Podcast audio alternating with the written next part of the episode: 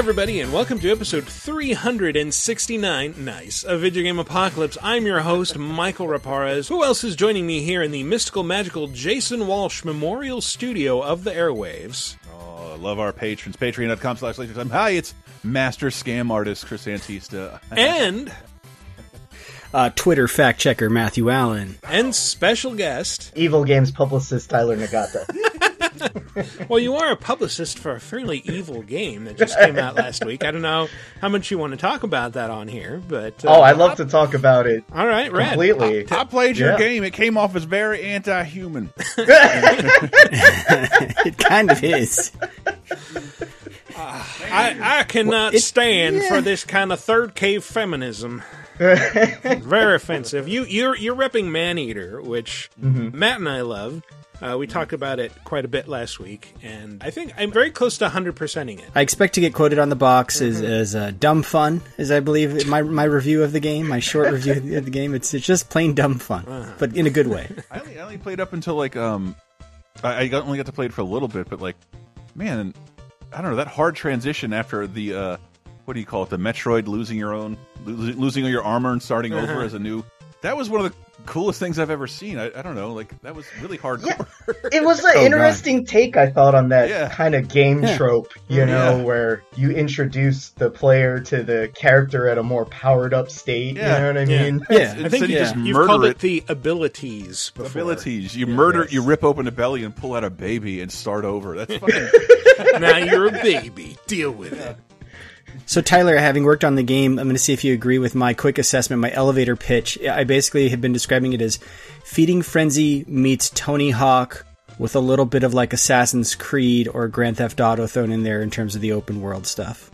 Yeah, I'd say that's pretty accurate. We've been kind of just keeping it simple and just in colloquially just been saying it's it's like GTA but as a shark. Sure. That's what Which the is president confusing though. GTA sells GTA sell, sells those shark cards, so now you're going to get people all confused. Oh, Tyler. Great white pack. Oh my goodness. I can't wait to play more of it. You guys finish it? Yeah, I hundred I hundred percented it. Yeah. yeah. I've, I'm I'm at like 90 percent in like three of the areas, and then I'm done. And I, thanks to you, Matt, I found all the the shadow pieces because I didn't even know that was a third thing because I hadn't bothered to find all of the landmarks in any of the areas. The shadow knows. Yes. And then the one that the one that took me forever to actually 100% it was that's why I told you like make sure you open the gates because that mm-hmm. I, I thought I had cleared 100% of all objectives in all the areas but they don't cuz it, it the gates don't show up as a checkbox anywhere but that's the one thing you have to do and then you will unlock all the objectives. Remember the gates associated with a guy who's trying to insert chips in us and mind control us and sell us Ah, vaccines. yes. Real Wait, culprit there's for all many this. people. Wait, we chip sharks. There's gates. Bi- wh- Tyler, do you work for Bill Gates Foundation? Oh no. Yeah, are you, are you, Chris you work- Anon discovered you yet again. Tyler- Chris Tyler, Anon Tyler works for Big Conspiracy. Uh, well, it's it's good that you are bringing up these conspiracies because as the country very controversially starts to reopen, because we got bored with the virus. yeah, well, we're all bored with the virus, but we don't That's go out very and say like, "Well, time to end it all." I want to. That's that is the most American shit ever. Oh wait, can I can I tell you about my fascinating game deal? Even though I told you guys already, please. because the picture I got from it, I sent you. I want that to be how I remember this whole quarantine thing. A very excited boy in a Walmart parking lot With a mask. Uh, Tyler, Responsible. You were, you were, and all the custodial crew giving you Well, dirty l- looks. Let me see. Let me say what this episode is before you launch into the anecdote. sorry, yes. We are going to do shopkeeper games. Like this. This was the. What, well, I'm not even going to pretend that this was a perfect opportunity to trot this out. This is something we've had sitting in the wings for a while, and Tyler is familiar with at least one of the games we're going to talk about, where you Finally. you manage a shop. Uh, these these are five games where you manage a shop, and often it is set in an RPG world where you are not the hero, but the proprietor of the item store who has to supply one or more of the heroes. So that's going to be fun. But yes, Chris, you have your own shop related. I, I held out on the telling you this game deal this week because I selfishly wanted to make sure it would work for me before it was ruined. And now that I, I succeeded, I want you to help ruin it for other people. Tyler, you ever seen one of those arcade one-up machines? Arcade one-up machines. The little mini arcade machines. You can get them in like Target and Walmart. Oh, they're Oh, like- okay, yeah, yeah. I've, I've They're, seen not- they're like four feet tall instead of six feet tall. right, right. Like, and, and those things were going like 500 300 dollars and then walmart just like ah clearance we're clearing them out 50 bucks so i bought a pac-man machine a street fighter machine threw the street fighter guts in there and built my own awesome mame arcade cabinet sold the other one for a profit and made the whole venture free and i was only bummed out by one thing i can play all my favorite beat 'em ups and street fighters but the driving games and some of the flight games you can't really do. And I'm just looking at this Star Wars cabinet that they have of the first Atari Star Wars trilogy. Uh, that's that I think retails. It started to retail at retail for seven hundred dollars, Jesus. and I found out. Even though all the fifty dollar arcade one ups had disappeared from your local Walmart, I started following groups and figuring out tricks, and I downloaded the app and learned how to game it. And I'm going to teach you a little trick. I, I'll, I'll send you guys a YouTube video to post beneath this on lasertimepodcast.com if you want to do this for yourself. I figured out a way to get this $700 Star Wars arcade cabinet for 50 bucks from what I got for selling the Pac-Man guts.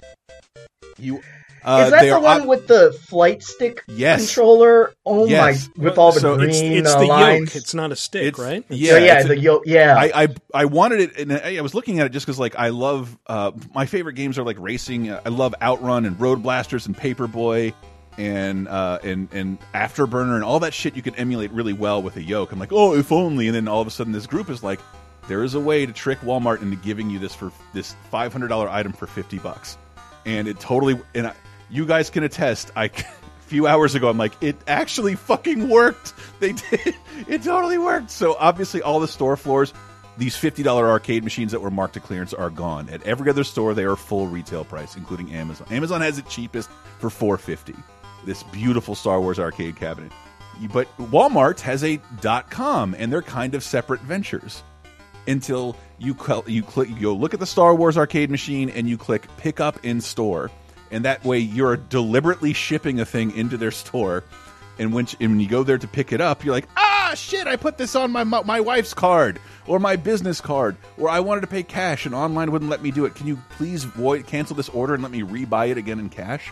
And it you cancel the order of five hundred. You have to have five hundred dollars to get it to the store, and and, and it's not like they can make you keep it. So that worst case scenario is you you have to return it and get nothing, and you had a minor pain in the ass. But I'm here to tell you, it completely worked for me. It was agonizing driving. They made me come back 24 hours later. I have not been this nervous and sweaty since the last job interview I did. and I have I, I am prepared for everything. I'm wearing my Goofy movie shirt because that puts everybody in a great mood. I have wadded up a fifty dollar bill in order to bribe the person to please give me this thing for not five hundred dollars. um, and I get up there and I'm just like, the lady's like, "Oh God, this got marked down to this. This is saying this is fifty. We just lost five hundred dollars." Like, oh man, that sucks. That's weird. I haven't been researching this all week. Oh, oh no. And she's like, I have to get my manager. Like, no, no, no. I, sh I, sh I should be qualify for whatever discount the store is in. And the manager comes up, and everyone's wearing masks, so like I can't see what they're saying. And I'm just sweating bullets. And then finally, a dude comes up, and he just he even took down his mask. He was uh, far enough away. He's like, "I'm, sir, I'm sorry." I'm like, and I was just like ready, like, "Oh, how do I want to do this? My consumer rights, or please, it's not fair. Give it to me, please." And he's like, "Sir, I'm sorry." It'll take three days to refund your five hundred dollars. We will honor the fifty dollar price. And I just had to Oh pretend to not celebrate. Like it was like uh, it was better. It was better than any sex I've had in like twenty years. Like getting this Star Wars. I will put a YouTube video up that I did not make about how you can do this too. I can't guarantee it'll work, but again, worst case scenario, you return an item and you don't lose any money and you just waste time. You're you're a regular That- fucking Trevor Snowden over there. I didn't think crime got any nerdier than Superman three or Office Space, and yet here we are, the nerdiest Oh, fucking caper ever. don't like Star Wars, you can do this with the Space Invaders cab and, and get it for one dollar. People are doing that, Jesus. and Wow.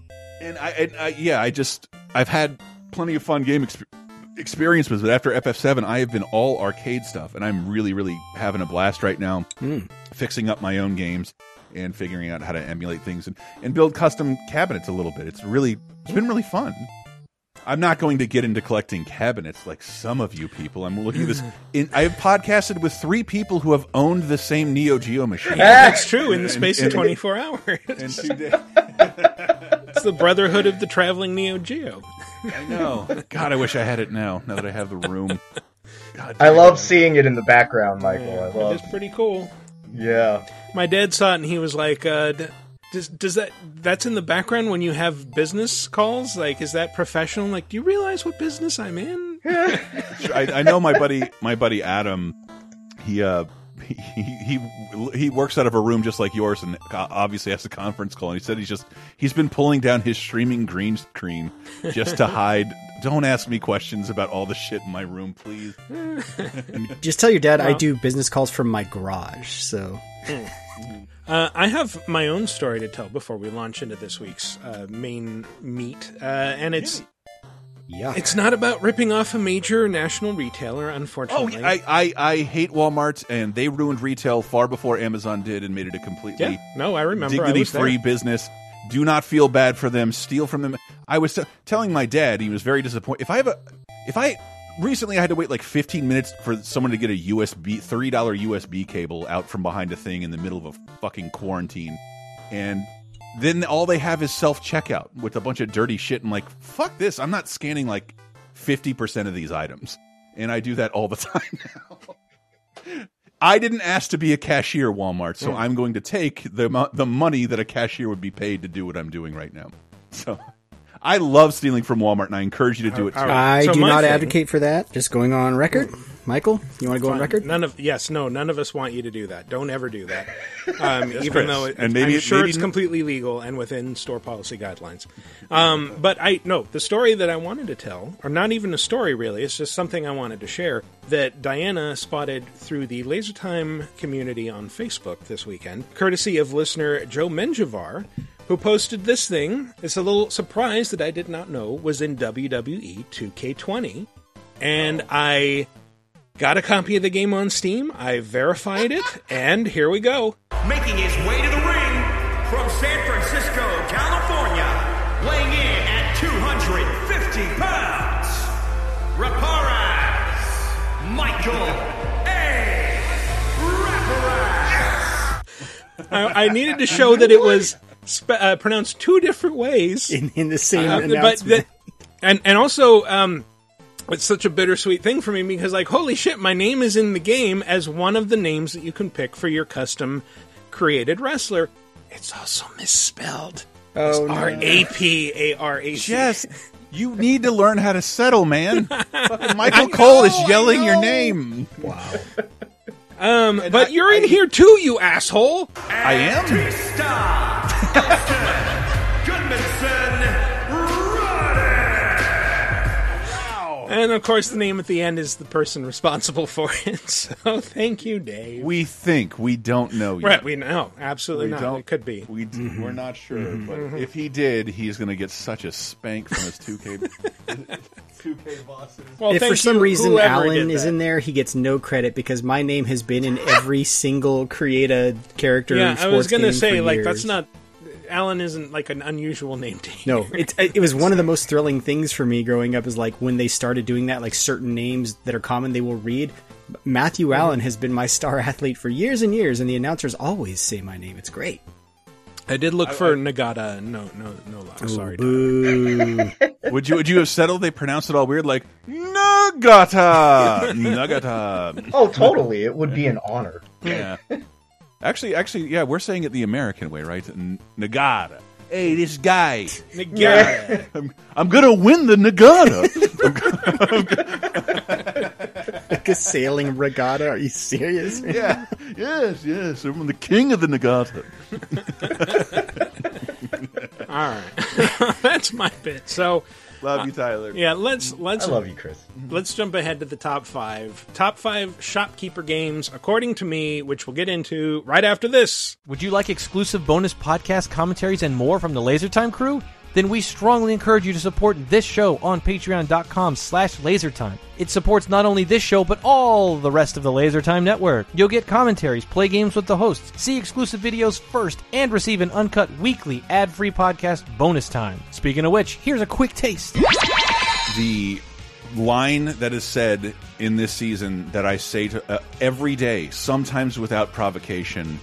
It's the it's it's it's not. I don't. I can't call it the best Eddie Murphy line ever. Just like the cutest thing I've ever heard on the baking championship sketch when he makes the Sonic the Hedgehog cake and out comes a lump of chocolate with real teeth. And this why is why is it not blue? And it just I love I Eddie Murphy's last line in this. God, Mitch. Yeah, it's bad. It's gross. It's real bad. What went wrong? Uh, I think I just made a lot of bad choices. I don't mean with the cake. I mean like in general in my life. I just made lots of bad choices in my life. And why is it brown, Mitch? I don't know why is anything brown. I say that it is my favorite line of the entire season. Get Bonus Time, a weekly uncensored and commercial-free podcast every Tuesday, starting for just $5 on patreon.com slash lasertime. And we're back to talk about what? Shopkeeper games. But uh, did we explain? So is is the reason we're doing this the tenuous reason? Is it just because shops are reopening throughout the country? No, we've we've been like we've we've had this on the back burner for a while. I know this was this was going to be our Black Friday. list. Why don't you well, it was just- originally going to be back to school. I'll have you remember.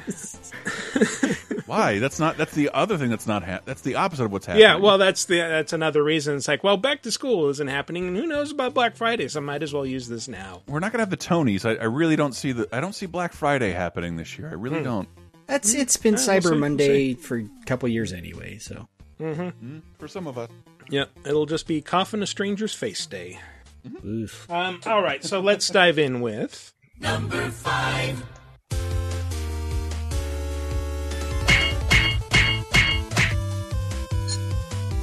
What is this? So this is the the fighting sequence, the auto battler sequence from a little game known as Pixel Shopkeeper. Hmm. What? I want to say I have been researching this. This is a genre that I thought was just like, oh, it's like this game and a couple of other games, right? And then the further I dug into it, I found out like basically like toward the end, it's like, all right, I've played all the ones that I had set aside. I'm sure I'm qualified to make a decision now. And then the last game that I played was like overturning a rock. That's like, oh my god, there's so many ants scurrying everywhere. How many games are left of this? But I, because of that, I was able to discover Pixel Shopkeeper, which is an interesting little twist on the formula where you are a shopkeeper, you've graduated from college, and you're stuck with a bunch of student loans. So, of course, you have to open a shop in a quaint little medieval town and uh, catch the attention of passersby by clicking on them as they walk past your shop.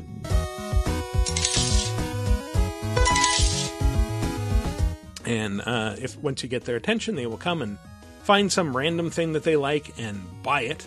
You you split your time between doing that and then like going into these little side-scrolling auto battler sequences where you beat up monsters and as you kill them, you get items. And you have a bag that is a grid of squares. And as you are racing through this at high speed, you have to sort the items much like with the, the inventory in Resident Evil 4, in sort of like a Tetrisy way, where it's like, okay, if I put in this like weird L-shaped boot here, I can fit this staff right next to it that goes in a weird Z pattern, and then I can put this like one square ring in between them, and yeah, it, it's it's like that. So it's it's uh, inventory spatial management at, at high speeds while things are going on, and you also have to pay attention to what's happening with your character. And like, okay, do I move this healing item into my bag or onto my character because I've bled out a bunch? And then once you get everything back to the shop, then you just have to place it on tables and then it'll, it'll either sell or it won't through the course of the day. You can't restock in the middle of things, but you can uh, either, if you sell through your inventory, you can just stop the day or you can click on some birds. And you'll get money for clicking on birds. And that's kind of fun. I don't know. Did anybody else get a chance to play this? This is like ten dollars on Steam.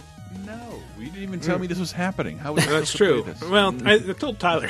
No, but it's funny because I, I think what you discovered, or we discovered, is a lot of these games share similar mechanics. Because I know at least Oh, one other very similar One other game mechanics. on, the, on this list has the auto battler side-scrolling thing. So it's like, yeah. It, it, it, so, so the premise, I guess, is what that's your resource man, your resource gathering, and then you use those things to craft into other things. Is, that kind of? Oh, well, you can either sell the base things that you get, or, like, say you get a pair of leather boots, and you can sell those for, like, maybe 45 gold.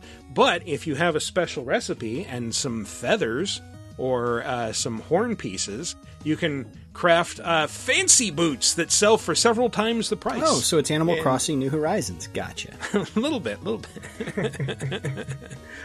One of the tropes of these kinds of games that I always thought was interesting was um, the kind of the premise is usually, hey, you know all those fantasy RPGs where you play as Mm-hmm. an adventurer? What if you were the shopkeeper instead? But at Yeah. the same time, a lot of these shopkeeper games, they, they definitely have a system in place where you go out and adventure. Yeah, or, or you, loot, you hire you an adventurer. In this case, you can do both. You're mostly going out by yourself, but then you can make friends with adventurers who are like special customers, and they will then give you things instead of buying things. Sometimes they'll pass by your shop and like, oh, here's an item. If you click on me in time, you can have it, and uh, then you can like go to a park on weekends and hang out with them and like level up your relationship from awkward conversations to pleasant conversations and then eventually you can hire them to, to follow you along on your item gathering quests yeah a lot of these have the same tropes in place where you have some sort of scheduled recurring debt that you have to pay down and it tends to get bigger every time you pay it off and really, it's sort of answering the question why don't these shopkeepers just give me the magic sword for free? I'm trying to save the world. I I haven't questioned that enough in all my favorite video mm-hmm. games. Like, yeah. do you not see that that fucking obelisk appear like has burst through a skyscraper? That's what I'm going to deal with. Please don't charge me for ether. Got to make Oh, money oh, over yeah. here. No, Yeah. no one's oh, getting oh, government You're going to fight the obelisk? Now it's 500 gold instead of 200. Oh, you really need Supply and demand, baby. The demand is high. Yeah, on up this one. front, you're not coming back for that. What a dick. Right? God, I hate capitalism. but this, yeah, this was a, a very fun one that I discovered, um, and I, I really like. I thought that the the whole inventory, uh, trying to fit it into a bag with limited space, was a really interesting twist on the formula. Where most games are just like, "Hey, here's a bunch of garbage. Take it back and sell it." Uh, it's just random. You can fit as much as you want. And the, the music bangs. I thought I, Yeah. it, it sounded authentically old, but like this is too good to be old. Yeah, So it many is. good no, the, mu- the music's really good. Hey, you Probably get- listening to it some Guys, some of it right now. Remember traveling, and we would do that with our suitcases. Have to like fit things in and, and get ready to take trips. God, those are good times. Yeah, yeah. You can you can also get different kinds of bags that have like special slots where it's like oh you can shrink down some items or uh, in this one all the items automatically just fall to the bottom and you kind of have to sort it with that in mind. Uh, And, and does that come into play during the Tetris style puzzles? yes, Nice. Yeah, yeah. When I was looking at the screenshots and I saw the, the puzzle kind of looking screenshots, I was like, ooh, I don't know if that would be enjoyable to me. But the way you describe it, with it happening yeah. so I, quickly, I had my and- doubts too, but then no, it, it is actually pretty fun. It's it gets repetitive after a while, but Mm-hmm. it's fun.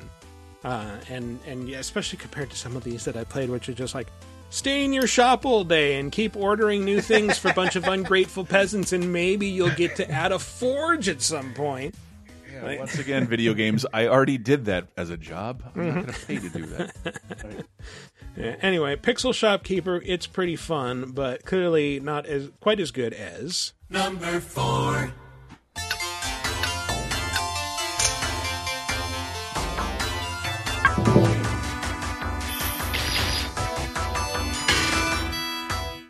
This game is called Weapon Shop Fantasy, and it's not just a bunch of cacophonous sounds. I picked this one partly because I was really charmed by the setup and the story. You are a vampire, possibly Dracula, but you can also play as a female vampire and name either one.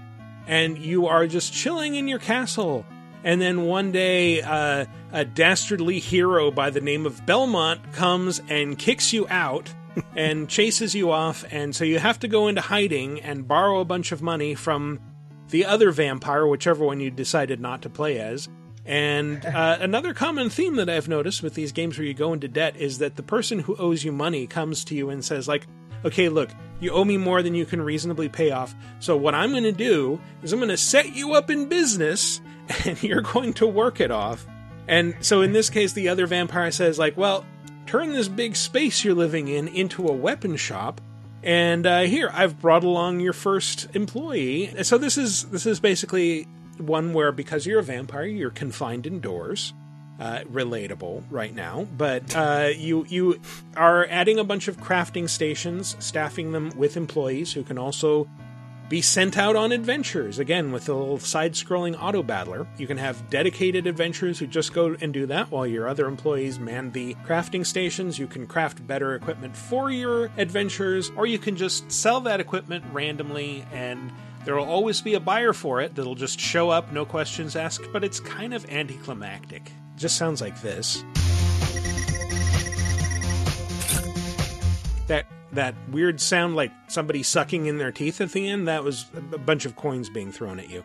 And mostly, this is a series of quests where you're filling orders. Like, this person's like, hey, can you make me 18 swords? And, like, okay, well, gather the materials to make 18 swords. I'll make you your 18 swords.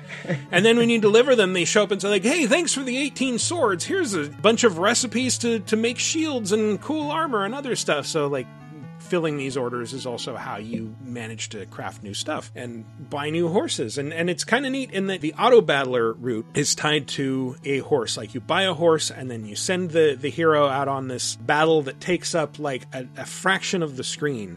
And then you find out, like, oh, you can buy more horses, and every horse that you uh, put a hero on and send out into the world, uh, you can have different adventures going simultaneously. because you don't you don't do just- anything. You you pretty much are just watching their health bar because you can you can bring them back Yeah. right if they're about to die. Yeah that's that's the thing it's like it's it's tempting to just ignore them uh, but if you do that then you might miss them like oh they just ran into a, a really tough boss and got their ass kicked uh, because you need to be there to hit like the retreat button so you can pull them back before they reach zero health Right.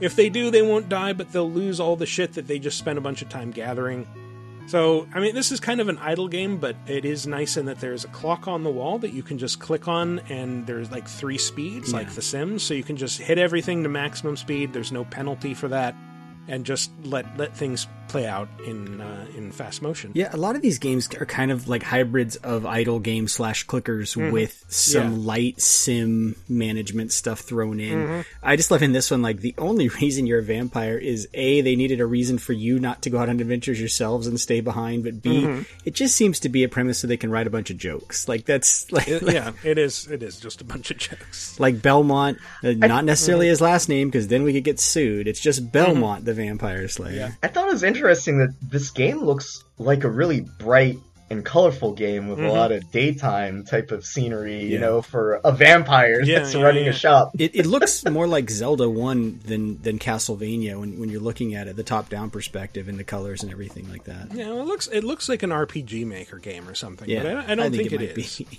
like I got it on Steam for like seven bucks, but it is also on mobile. At least it's on iOS, and you can either get it for like I think three dollars, or there's a yeah. there's a free version that I think is just a demo. Yeah, I, I don't uh, necessarily recommend that version just because there's a lot of tiny text and and a lot of tiny Ah, yeah. UI little button elements that um, Mm-hmm. even if you have a bigger iPhone, it, it, it's probably just pay the seven dollars if you're interested in this game. Yeah, download the not- free one if you like Even it. Even if you don't have a good PC, like if you have any PC, it'll probably run this. Yeah, I, I would say download the free one to see if you're into it, and if you are, I wouldn't buy it on mobile. I would just play it on a cheapo PC because yeah, integrated graphics will definitely run this thing. Oh yeah, it's very two dimensional. Um, un- unlike Awesome. unlike this next one, which is so three dimensional, they had to put it on 3DS.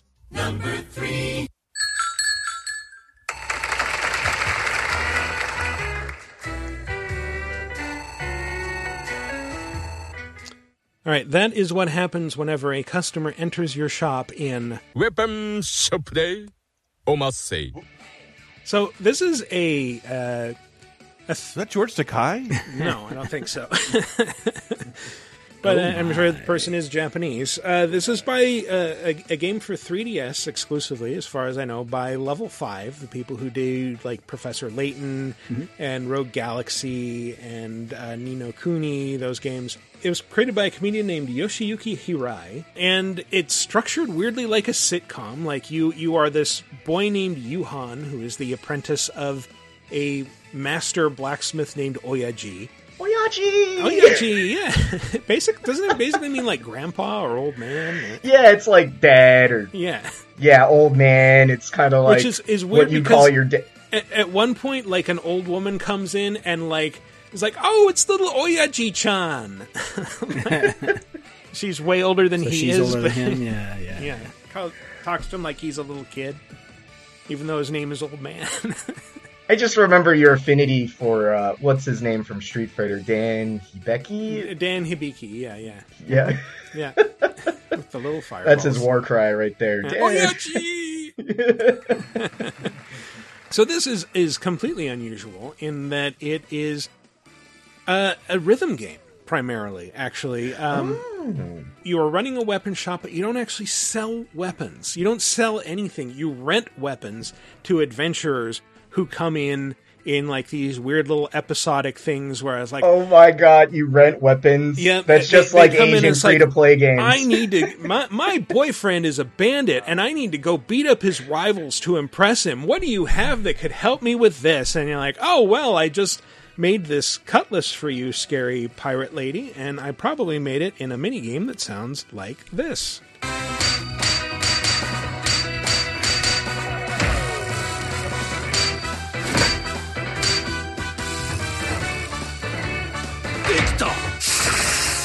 So you get you get a hunk of uh, very like red hot metal, and as it slowly cools, you you have to bang on it to the rhythm uh, with the touch screen, and you will and you can turn it over, and you will eventually shape it into whatever weapon it is you're trying to make. Then you put it into water to cool it down, and then Oyaji uh, evaluates your work.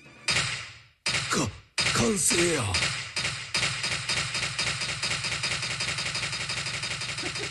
成やええでもちもちええで先輩先輩技物や I really thought he was going "Was up." I, he's saying like uh, f- first uh, he's saying like good okay great great and then uh, it's something like I, I I looked it up on Google Translate and it says like business shop and it's like that can't be right it must mean something like business complete whatever but Job's done. yeah. So then uh, the person comes in. They have like this weird studio audience sitcom thing where they there's applause when they walk into the frame, and then people like laugh at their jokes, whatever. And then they leave, and you can monitor them on social media. Basically, there's a thing called Grindcast where you watch them through a crystal ball, and they continually just like post updates that are like the size of short tweets. Okay, adventuring across the plains now. Oh, who are you? Oh, you don't look friendly. I'm gonna fight you now. Oh no, stop hitting me. Stuff like that and uh, each each one has like these little plot lines that unfold as you continue to rent them weapons. There's this one guy, for example, who keeps going on these epic adventures, and like Yuhan looks up to him so much, is like, "Oh, you're such an ideal hero. I want to be just like you."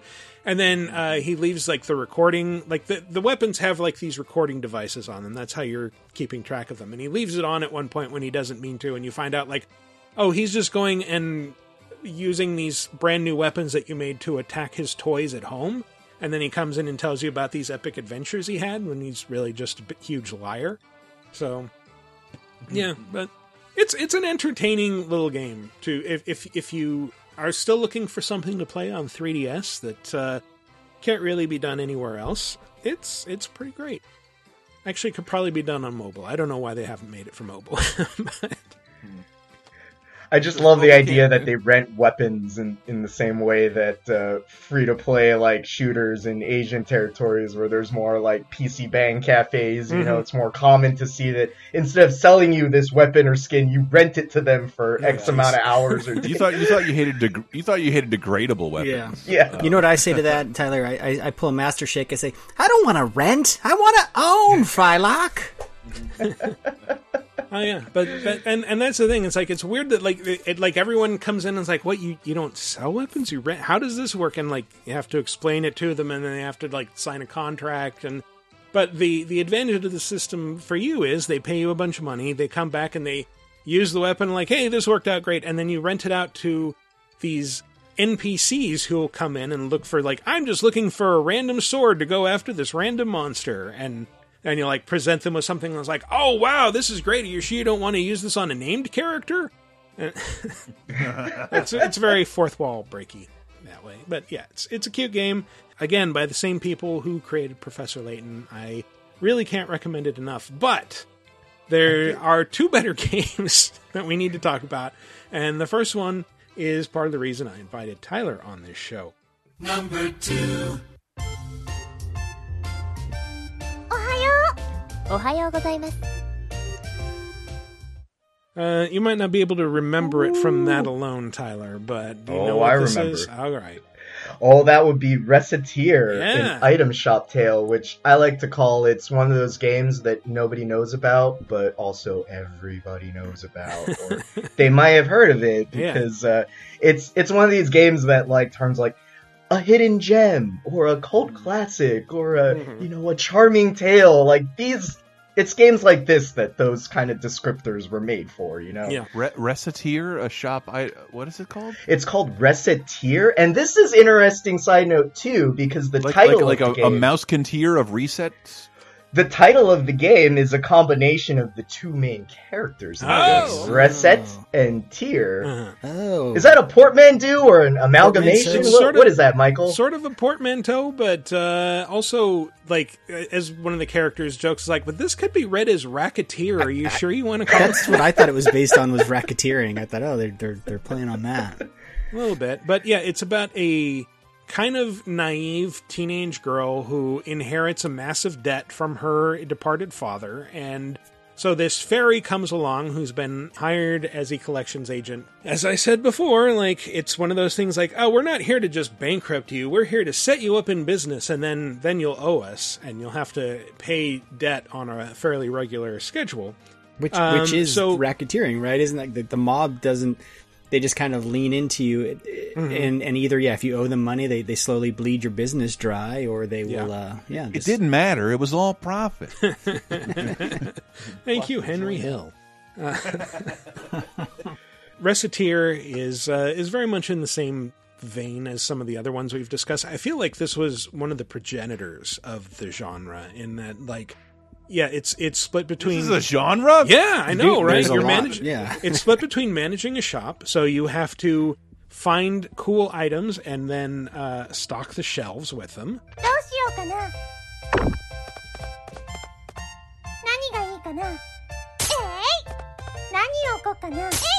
So basically, she's just saying like, "What should I do now?" and like, stock this shelf. What should I do now? Stock this shelf.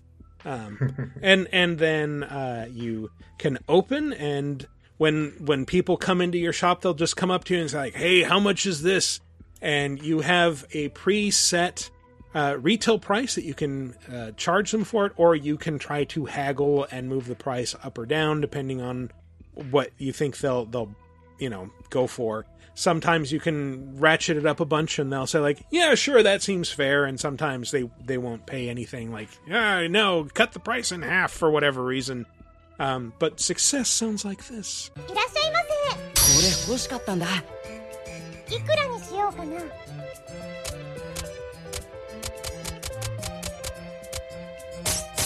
やったぜありがとうございました売れたよ Uh, He's like, "That 200% price increase sounds great. Here's all the money."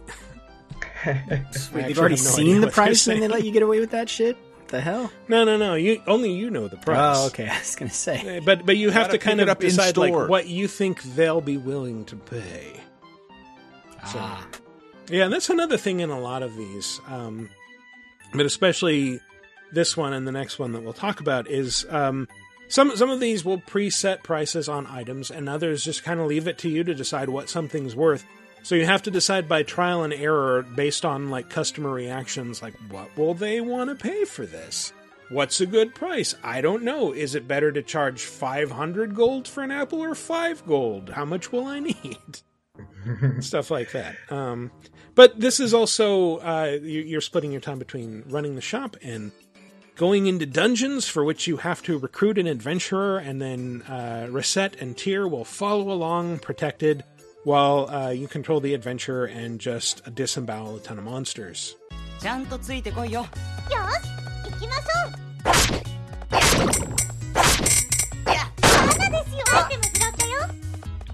And it's interesting that this is a PC game from the mid 2000s or late 2000s. Yeah, how did, like how did you hear about it? Yeah, 2010.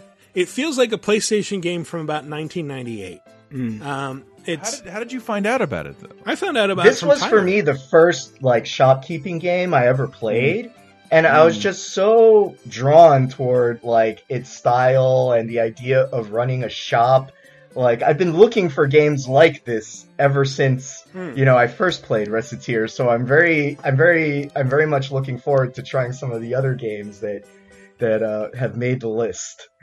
Yeah, Recettear is very, very charming and very goofy. How is this not br- number one if two people played it?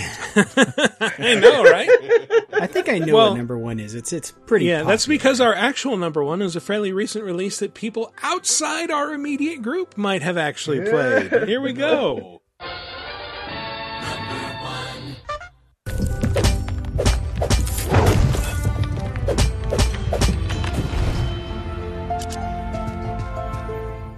And I'm pretty sure people have played it because this is uh, available free with Xbox Game Pass. Yeah, this is Moonlighter, isn't it? Moonlighter, yes. Yeah, Uh, this, which this is- inspired the idea for me. I was like, wait, Oh, yeah? It's, it's both both the worst Beatles song and the worst James Bond.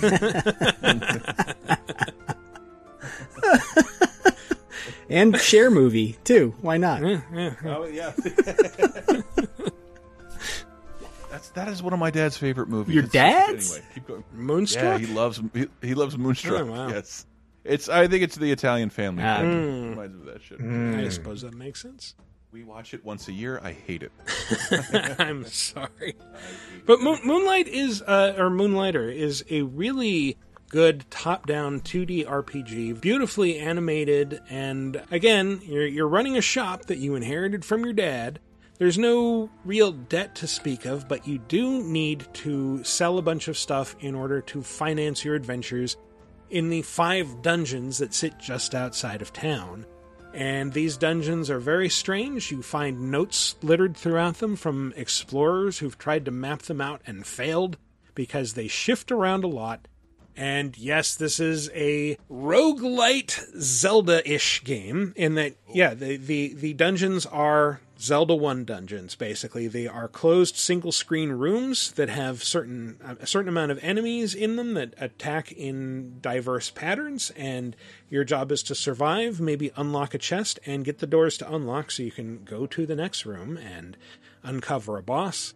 If you, uh, the dungeons have multiple floors, even if you stick around on one for too long, a timer will show up and a green one eyed monster will appear and chase you down and kill you in one hit. So it's really in your interest to keep moving.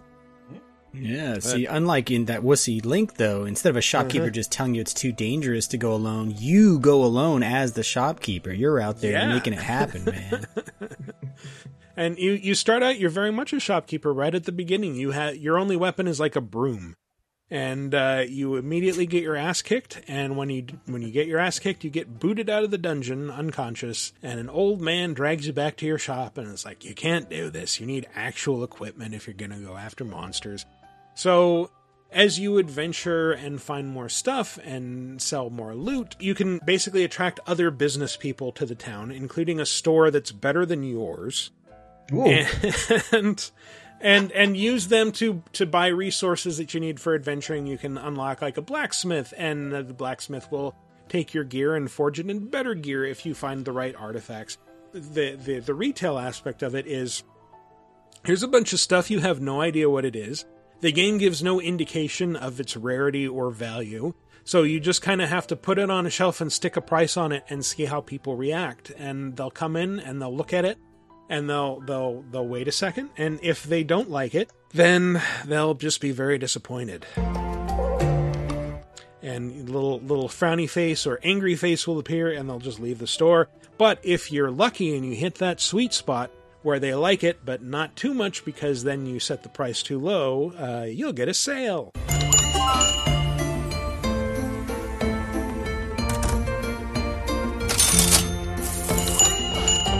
Yay, dopamine hit from cash register sounds. It It's weird that almost every game on this list, I think every game, it either goes fantasy tropes, Mhm. like like medieval fantasy trope, or we had a couple Japanese entries on here. It's like that's that's I it mean, they're with all medieval fantasy. Yeah, Um, yeah. 100%. This list is medieval fantasy. It's yeah. And there are a bunch that I looked at, like uh, Shopkeep, Shopkeep 2, Winkeltje. Like, they're all medieval or medieval fantasy.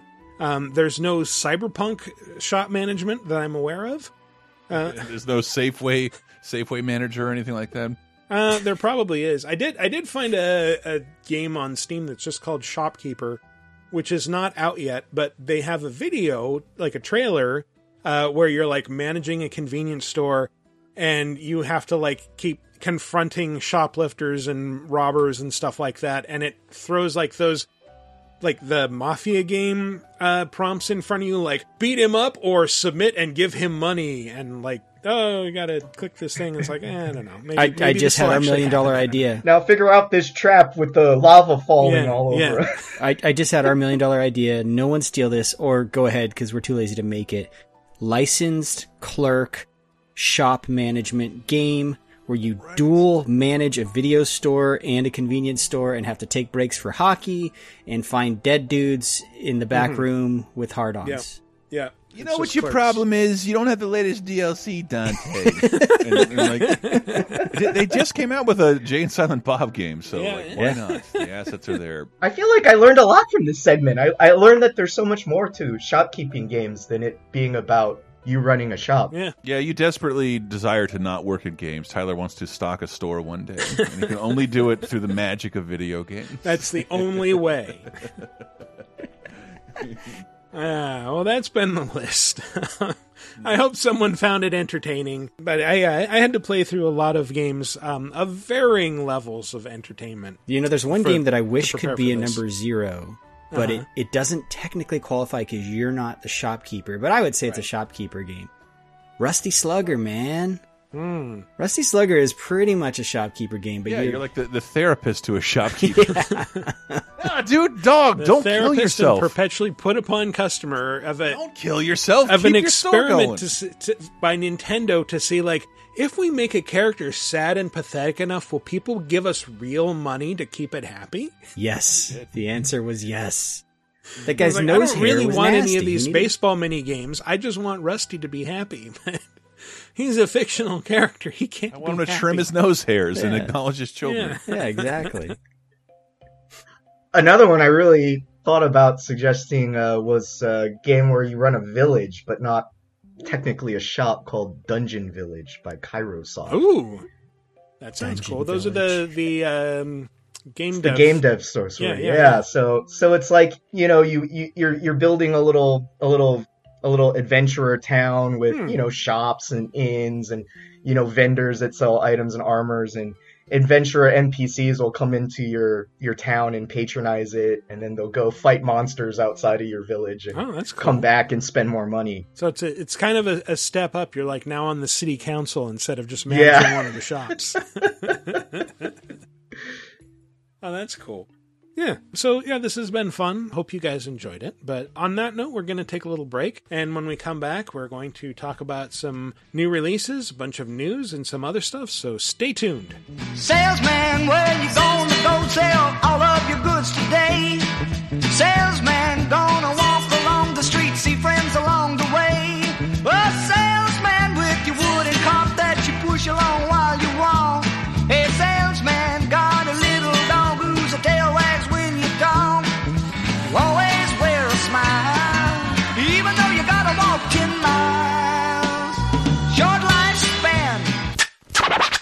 Let's Let's get scratching. Hello, fellow nerf herders. Did you not like Last Jedi, Rise of the Skywalker, or would you just prefer a majority of Star Wars fans take a slow walk into a volcano? What I'm saying is, are you sick of Star Wars? Well, I thought I was, but my co-hosts Jeremy and Adam beg to differ, except when they don't. Get ready for a whole lot of love, a whole lot of hate, and a whole lot of geeky therapy in our new series, Sick of Star Wars with a big giant question mark, exclusively available at patreon.com slash lasertime. Here's a little taste. I, I think Obi Wan's pretty solid character. I mean, he, he's my favorite character in the, in the trilogy by far. I, and I've seen Um, I've seen offenses of it because like Obi Wan is boring in Phantom Menace, and Yeah. when he's whiny. he's, He's boring and annoying. whiny Yeah. because he's a young He's a he's a borderline youngling, dude. he's, he's a Yeah, youngling, partner. and in the second movie. Anakin's the same way. I went to I looked up a weird thing and I'm sorry I did it and I have to mention it. I went to look up movies about Hitler. To watch a movie about what is essentially a monster. I think Jojo Rabbit, dude.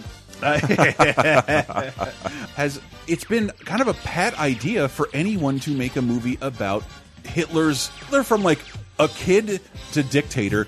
Yeah. That's been done once from what I can find. A Really? miniseries with Robert Carlyle, Begbie Hmm. from Trainspotting. Everything else almost everything focuses on like his last days or like him, Well, him yeah. as a struggling think artist. that- do you think that's because they, you know, people are afraid to try to humanize that person? That's exactly why I think it is, and that's why Yeah. that's why I think this movie flip flops so much because Obi Wan should have been the main character. It should have been clear that Obi Wan is the main character, but Yeah. the reality is Anakin is because he has the most going on.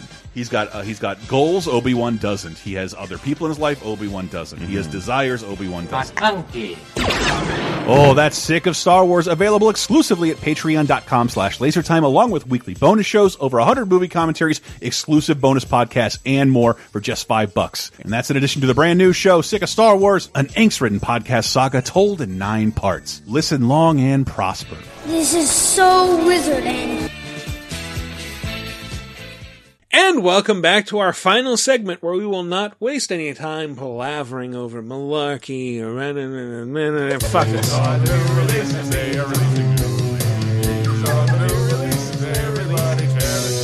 Oh man. This, this segment brought to you by Joe Biden.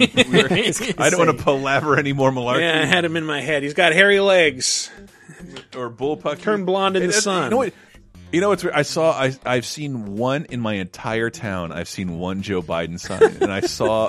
I was driving down the road and I saw what was clearly that guy picking up a sign that had been defaced or run over, and and I drove by and I'm like, honk honk, yeah, Biden, just to like ma- like cheer that guy up, and I felt really bad for the rest of the day. He's like. Everyone says Joe Biden sucks, but I swear this young kid fucking honked his Prius horn at me and, and gave me a salute. And like, dude, I was just, it was half Just trying to cheer you up, like, well, technically Yeah. we're on the same side. yeah, we're on the same side. I agree with you. All right, all right, all right. We get, we need to get off this. my bad. Yeah, all right. Joe Biden's going to reduce prices in all games by five dollars. Yes. he said that. He said that. Same with Subway footlongs; they'll just be free from now on. Uh, you know, it's not free though. Uh, that's a terrible segue. But I wanted to talk some more about Maneater because Tyler, you are actually one of the PR reps on Maneater. Yay! The the lovely Shark PG they came out last week. Um, The Shark PG. yeah, Did you meet Chris Parnell? I did not. I did Oh, not. okay. What? He's the best part of the game. He is the He had a good part Rick and the Morty this week. I love that man. Interesting side note that could get me in trouble, but um, they were uh, considering as an alternative uh, Mike Rowe for the narrator from Dirty Jobs. But I, Oh, I, wow. I, I am really happy with Chris Parnell. no, I, think Chris, I think Chris Parnell a much did a better. fantastic job. I think in a lot of If you're not going to get the Parn, the second choice has to be Werner Herzog. That's the Yeah. only oh, that would have been so good. made. Oh, that would have God, been great, DLC, DLC. Yeah. I, I, when no, I I'm think serious. of Chris I will Parnell, pay money he- for he's. He's always in these roles where he's he's just surrounded by absurdity, whether that's Archer, Rick and Morty, and, Uh-huh. and that came through to me as I was Yeah. No, he swimming through he, the game. he gave the game a lot of charm, and uh, I I loved the the weird little gags that he'd just say. Like whenever I I find a new like I, I think my favorite gag from him is just like this complete throwaway when you like find this thing is just like a bunch of uh, uh, shopping carts just piled underwater with like a skeleton pushing a shopping cart next to it and his only comment is blah blah blah late late stage capitalism It reminds me of his role as uh, Doctor Spaceman from from Thirty Rock. Yes. just just absurd dialogue said straight facedly. Oh, that, that's the beauty is is I the whole time I was playing that I was like I um I can almost guarantee he didn't give any of these lines a second take. Like just knowing him, it was kind of like oh yeah, fine. He takes everything in stride. Uh, someone did post a picture that reminded me there is a, a fun little reference of a little little pineapple house at the bottom Ah, of the yes. sea in one of the levels. about how sponges are shellfish. There's also a great banana stand reference. Yes. which, uh, Yes, there is very Yeah. good. The one recession-proof business. Yeah. I, I wasn't expecting to walk away from Maneater thinking about the writing or the dialogue. that's yeah, sure. no, but Yeah. but that that made it so much better. I feel like, and and actually, like speaking of dialogue, like the the main storyline with Scaly Pete, like those characters were almost too well written. Like I, I kind of Yeah. I didn't want to kill them. what once you get past his accent and, and the kind of the silliness there, you're like, no, it, there's kind of a tragic storyline with him and the son, and Yeah. then you're like, you're like, wait, I identified too much with the because because they have to by proxy, you, and- and- kind of have to identify with the human beings, but you're like, fuck, I don't want to fight this guy. I, I feel like the Cajun accent is actually part of his charm. Like, it, Oh, yeah. it, it, it's there's something warm about it almost. Even though he's like he's kind of a dick, but then it's just like, um, you just got some problems, man. Like, I'll see where he nailed me is is uh, when his hat falls off and you find out he's completely bald on top and just has the mullet in the back. Like, He's been Shawn Michaeling us the whole night, the whole time. Because he is this like super well built dude with just like this huge pot belly. He's like super jacked, and then uh, by the end of the game, he's he's like half man. yeah, yeah, he's turning into Darth Vader. Uh, I appreciated all the losses. all the Lovecraft references too, like especially the uh, the thing that's like, oh, there's like a kaiju under this gate, and it's like that is clearly Cthulhu's face on there under those chains. oh yeah. Well, it's it's. I mean, if you think about the writing, it's basically Moby Dick. Like it's just an alternate Well, take on Moby bit, Dick. Yeah, yeah.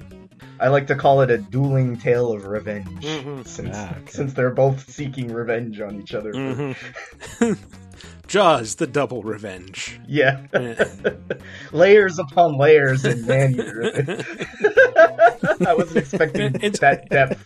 It's also kind of fun. Like I feel like, um, you know, I've I've the last few times that I've played it, I've been a mega, and it's just kind of been me going through the game and unlocking all the things I didn't get during the uh, pursuing the storyline. But I feel like. Uh, I'm having a lot of fun just doing that, and it's it's nice at this stage while I'm doing that to be able to like look on Twitter and see people discovering the game. And It's like, oh man, I leveled up my shark. Like, I think that the artist from uh, Night in the Woods was like, oh, I leveled up my shark to an adult. Look at I, I got bioelectric teeth. like, ah, yeah, that's so I, cool. I, I discovered really late in the game because I never really used the shadow one. Hmm. Is like that's the one for maneuverability. Like if you need to get a license plate that's like hundred feet above the water, Hmm. like the shadow will. When he like lunges after human beings, it like it, it shoots up in the air like Nice. several stories. It's it's awesome. Useful to know. Yes. Um, but yeah, that is a lot of fun. Uh, I'm still going to be playing it, but I'm also playing Mortal Kombat 11 Aftermath, or as I've come to think of it from just a couple of hours of playtime, uh, no time to explain, only to fight. Because so many of the fu- so so if you've played Mortal Kombat 9, 10, or 11, you probably already know what to expect from the story mode, which is here is one of the best CG Mortal Kombat movies ever made. You will watch it and you will love it, and then occasionally it will hand the controller to you and you can fight. And uh, so much of the early game is just like the heroes have a plot and they need to uh, get people's to, to just get out of their way long enough for them to pull it off but they're in too much of a hurry and they might change the timeline if they tell people what they're up to. So instead, they just end up fighting their way through all the people who are supposed to be their allies. like, just tell people what you're doing, man. and of course, it's like the the uh, the heroes at the beginning are like. Nightwolf, Fujin, and Shang Tsung, and everybody's like, "Oh, Shang Tsung, fuck that guy! I don't trust whatever he says. I'm going to kill him right now." I was like, "Oh, sorry, I need to get in your way now." But but it's it's fun and it has RoboCop and it adds Sheeva and uh, I did play a, as RoboCop a little bit. He's uh, very kind of stiff and clunky, but fun. And I I you would imagine him to be stiff. I immediately pitted him against the Terminator, and yes, there is specialized dialogue where they talk to each other, and uh, Yeah, we saw that in that uh, video they released of Yeah. with the, the fatality of him shooting the Terminator in the dick, Yes. and then uh, the Terminator exploding Uh-huh. from rockets Yeah, uh, yeah. behind his back. Yeah, And and uh, yeah, you can pull out the the Cobra gun from the first movie and use that. Like uh, that's just a special move. I think it's just like back forward light punch and like, oh, yep, this drops out of the sky and you shoot shoot a dude with it. Did you verify though he's he's no way tied to the story mode? He's just like a character you I play mean, during as, arcades. as far as I know, yeah, he's just a DLC character. Um, I it wouldn't make much sense for him to be in the story mode, but I don't want to write it off completely because I, I haven't played through all of it. it's a Mortal Kombat game with fucking time travel. Anything? Yeah, can I make know, but they kind of have their own internal logic, and it doesn't make sense As for long as RoboCop it's to show okay up. with the licensing contract. Yeah, yeah, yeah. That's the caveat. Not the story. Did the check clear? But I, I then did it's like so. good. Yeah, I, I with him and, and Arnie is just like, what model Terminator are you? It's like I'm a cop. Like I am not subject to human laws. Like, okay, this works. Whatever. We fought together in an ocean game. You may remember. It was thirty years ago, roughly. They actually do When make a that? reference to that. They, they're like, "Haven't we met before?" Hmm. I do not think so. Hmm. And then then they start fighting. Yeah, is Predator in MK11 or is he in a previous one? He's in a previous one, which is a real. I really hope they Smash Brothers the shit out of it. Smash Ultimate the shit out of the latter day Mortal Kombat's at some point. Yeah, I, 'cause- I, I, honestly, like I just want them to like do like they did with um, what's the DC game? I'm blanking on. Injustice. Injustice. yeah. Injustice, So Gods In- Among Injustice yeah. came out of uh, Mortal Kombat versus DC universe. Yes. And uh, I feel like at this point, like they could just do another one of those. Just do like a WB horror fighting game. Like why not? You've you've got all these characters. Uh, you've got Freddy and The Jason Snyder Cut. and Leatherface. Zack and- Snyder presents Mortal Kombat versus the Zack Snyder verse. Like you don't even need the Mortal Kombat characters at this point. Just all the DLC characters, mash them up into their own game. Puppet Master, Doll Man, and Uh, adding him. yes, Ash from Evil Dead. Why not? I mean that is absolutely happening. Yeah, I feel like there's already a fan game that did that. I forget what it's called, but like it would be nice to see an official version of that. Mugen, Tyler's the only one who knows. it's it's, it's not it's not Mugen. It's its, it's its, it's its own thing. So It's Where own else are you going to see Ash fight a Sega rally car other than Mugen? yeah, Ash. yeah, Fuck it, it's like yeah, you can play as Ash versus JonBenét Ramsey and Peter Griffin. Uh.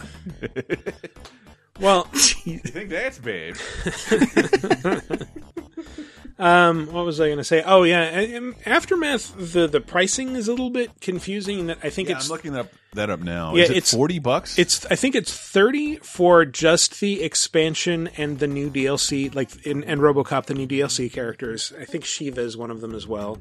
Uh, there's also the forty dollar version, which also comes with the combat pack, which has the Terminator and Spawn and like the Joker early DLC characters. okay, there's the first wave. Yeah, and then there's the spelled with a K collection, which I think is uh, it's the base game if you don't already have it, plus all the Mm. DLC, plus uh, That's probably Aftermath. 60, right? Yeah, I'm I think so. that's That's the just- sixty yeah. dollar. Yeah, it's it's con- so confusing. If you go to mortalkombat.com slash purchase, Mhm. it's like, do you own Mortal Kombat 11? Yes or no?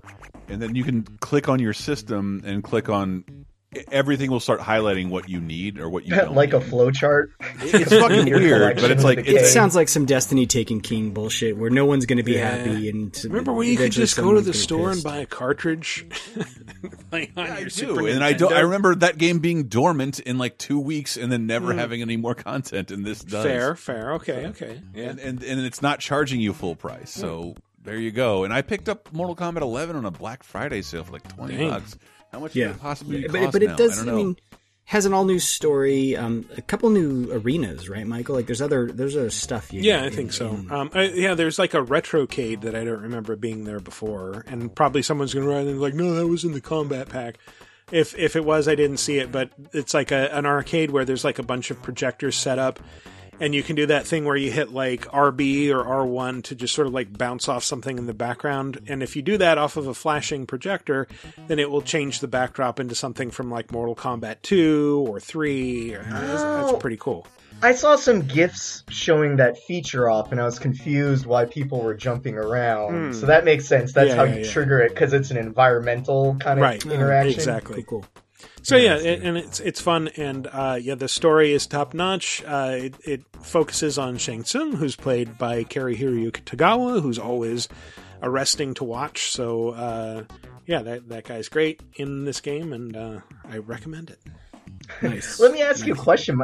Did you find yourself as you're watching the story mode, like whenever a shot comes up that frames the characters on the left and the right, you know, you're like, oh, it's time to Yeah, pick yeah, up the yeah, controller. Just like it, it slowly pans out, like oh, Nightwolf it's standing on the left. All right, time to throw some tomahawks. then every once in a while they trick you, you know. Uh-huh. oh, am I gonna fight this person? Is this nope? you know? Yeah, yeah. Yeah, Okay, put that. it down. So yeah, no, I'm I'm having fun with it so far. But again, it is very much, you know, if you've played the story mode in Mortal Kombat in latter day Mortal Kombat, you know what to expect. Where it's it's Mm. highly cinematic, and then you'll play a fight that's kind of set to easy, but it doesn't really matter because you just want to see more of the story. So yeah, cool. Fucking awesome, dude. I love more. I love the new Mortal Kombat so it much. really is. And um, Matt, you played Minecraft Dungeons. Yeah, I've been playing not a not an expansion, but a spin-off. Um, because gentlemen, let me ask you: when I utter, utter the word Minecraft, what's one of the first things that comes into your mind that's right there in the name? I know where you're going with it. I'm gonna answer crafting. Hmm. Crafting. I would have also I- I'm accepted say mining. mining. Mining, And- yes. N- neither of which are in this fucking The game. loss of relevance in this industry. Uh, that, Not even. They make a ton of cash. I Um, was talking about me. So there is there's no mining, there is no crafting. This is Babby Diablo. Wait a minute. are Um, there dungeons? It, it's it's nothing but a dungeon crawl. So would that be It's a- it's an action RPG. Diablo That's- or that's one out of Babdablo? three. It's Bab Diablo, um, very very simplified form of Diablo. It looks beautiful. I, I should say this. Like it's they've taken the Minecraft engine and everything's in the voxels or whatever, but with the lighting and stuff they're using, like it's a really pretty game. But it's just so basic, and it's like it. So like in Diablo, you know, if you die or whatever, you might you might lose some stuff. Like in this game, you can tell they're trying not to penalize people for dying, and you will die a lot. Because what's weird is like even though it's it's supposed to be kind of like kids Babby's first Diablo. There's some really weird difficulty spikes, especially around bosses and stuff, and, and they don't really give you a lot of like potions or ways to heal hmm. yourself. And it's one of those things that it tends to happen in a lot of action RPGs where you'll be rolling through a whole level with full health and then all of a sudden just you'll get surrounded by enemies and just drop like 90% of your health bar will drop. And so it, it's got some of those issues not a lot of escapability powers. You have like one dodge roll and that's it. It's kind of weird also to think of Baby's first Diablo because Diablo itself is not a tremendously complicated game. Uh, I, I remember a preview that you wrote for Games Radar, Tyler, that was just the word click over and over again, Oh, yeah. like a thousand times. Some of my but best that's the thing is the combat in this game is literally one button for your main weapon and then you will get other weapons that are I mean, total, you're mapping your combat to three or maybe four weapons, and most of them are on cooldowns. And so, really, it's that primary. If I was playing on PC, it would have been a click, left click, uh, with the occasional like number button. But I was playing on my Xbox One, so it's like, yeah, I'm hitting A most of the time, just dumb, you know, button mashing A, and then occasionally just looking for reset, you know, cooldowns. Okay, now now this the arrow power thing is available to me, but those don't cool down quick enough. Um, I got the sense because this game, when you when you first get in there, you can tell there's all kinds of UI for lobbies and stuff. Like I think they really do intend for you to play this with other people. And my understanding is a lot of young people do play Minecraft together. Like it's not necessarily a solo experience. Like when I play Minecraft, it's like I'm just gonna fucking dig a tunnel and do some shit by myself. I don't, you know. So I think the difficulty might be scaled to have multiple people in your party, and that would help with a lot of it. But um, so it's not a terrible one of these, but it's it's also not what I'm looking for from Minecraft, and I think there's other better action RPG alternatives out there that uh, someone like like me would probably be looking for. But um, hey, it's part of Game Pass, so I got to play it for quote unquote free, so I can't really complain that much. All right. Well, a couple of other games are out this week that we didn't get a chance to play. Uh, Xenoblade Chronicles Definitive Edition is coming to Nintendo Switch, uh, which will be The the, third time this the game is coming third time this game is coming out, and I am I'm almost certainly going to try to play it again. Uh, but I keep like this came out before on 3DS and before that on Wii, and it's one of those things where it's like I really want to play it because it is an open I world action RPG, and that qualifier open world is like an automatic like tell me more. Uh, on the other hand, this is a Wii era JRPG, so Yeah. Your Yeah, mileage may vary. Uh, mine No, certainly it's- I- does. I, I loved it on, on, on new 3DS. Really? I thought it was great. Yeah, and, and just and just in certain things, we have a whole show about Final Fantasy VII, but it's just like if you what you want from like an open world RPG where you have choices is to like find a way to find stuff and get into battles, and you can still do that here. Hmm. And granted, my my memory of the visuals are a little glossy, but it looked excellent. It ran at like 60 frames a second. I I, I really had a blast. I, I didn't finish it because it got a little repetitive and Hmm. a lot of over the top JRPG story horse shit cutscenes that I just lose patience with after a while. But like the combat, I, I really did like it, and I really did like its its setting and universe and characters. I mean, if you are confused as to what game this is, I can't blame you because I, I admittedly it's was the one like- with Shulk from Super the Shulk Smash story. Yeah. It's- that's what they should call it. They should call it Shulk Story. I thought this was the fourth version of this game because there's there's literally a game called Xenoblade Xenoblade Chronicles X No, that is apparently that's a a completely different game. different game. And it was on Wii U, and then mm-hmm. but there's also other Xeno things that they're Yeah. not really the same universe. So there's Z- Xenogears and Xenosaga, Mhm. right? Like, Xenomorphs. but they're not really related. No, it's but I it's think all. some of the same people might have worked on them, but I, I don't know I, that. I for think it sure. is. Yeah, the same creative and, guy. and then Xenoblade Chronicles 2, which was definitely its own thing, where the, the main character wore like a diving suit, but with these like what was it? He he wore like chaps with those little tight shorts, and it's like this is really strange and unsettling. And but you can uh, in one of the it has one of the most useful camera features ever. Which is the ability to lock the camera in place just about anywhere, including staring directly at the hero's ass. Uh, Perfect. yeah. Well, he's wearing chaps You with can little you can have a screen filling ass and just walk around like that. Perfect. Needed that in Nier Automata. Totally. Automata. Actually, actually, that's my favorite trophy, probably of this generation, is the one in Nier Automata you get if you try to look up. Uh, which one is she? Is she zero? uh, To what- be? what's her designation? Yeah, if you try to look up her, her skirt too many times, she turns around and wags her finger, and then Mm-hmm. it pops a trophy, like basically calling you a perv. It's great. try What was that zombie game in a high school with a girl? Lollipop with a chainsaw? Didn't that have a similar achievement with Yeah. some Yeah. Yeah. upskirt shot kind I of? love, how, I love how definitive Michael was with his yeah. Yeah. Yep. No, I now I'm, remember. now I I'm remember. ashamed that, that, that that was living in my brain. That's Suda fifty one, I think, that did that. So yes, I'm pretty sure it had that. Yeah. Um, with Guardians of the Galaxy's James Gunn. you try that shit with uh, Sam Porter Bridges, he'll literally punch your That's face. right. That's right. Yeah. Uh, and then last thing wasn't out when uh, by the time we recorded this, but I really want to play it. So there's a new Shantae game. Uh, Shantae and the Seven Sirens came out this week. Yeah, exciting. Love Shantae On multiple games. platforms. Hmm. Yeah, those are always fun. I've always been interested in that series because it seems like such a great fandom community around these Shantae games. Like it just feels very positive. positive and they're delighted and they're supportive of WayForward. I think and the first one I got into was Half Genie Hero, which might be the last one before this. So, I I played uh, Pirates but it was, Curse. it was really good. Pirates Curse was really Hmm. good too. But I think There's not that many. It was it was kind of a failed 3DS or uh, Game Boy game. Game Boy Color, yeah. It was Cap- did Capcom publish it? They Yes. might have. And I say that, and I can only think of RuPaul saying, "Shantae, you stay." Me too. Same. I've been doing it this whole is time. one of them still on Xbox Game Pass? At one point, at least one of those. Probably. games One of them is, yes. Pass, so. I'm sure. I want to say, was this Seven Sirens game originally one of those Apple's game exclusives? Oh, the Apple Arcade. Yes, confirmed. This is you can play it right now on iOS. There we go. Uh, speaking of which, it, it, uh, this is some minor news for uh, if you pre-ordered the TurboGrafx 16 Mini, it did start shipping, and Yeah. I received mine finally. Yeah, I got mine. I forgot to cancel the order. Now I'm like, oh, do I keep this or do I send it back?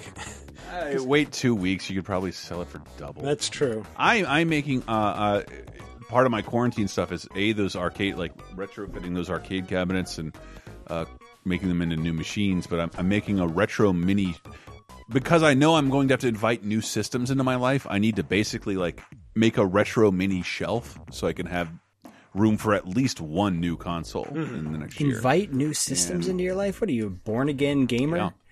Have you invited new systems into your heart, Chris? I just want to create a hospitable environment for these corporate machines. Well, it, like the the new consoles coming out, like I'm I'm heartened by like okay, so the Xbox Series X, I can just use that to replace Dude, my. I don't have to current move Xbox anything. One.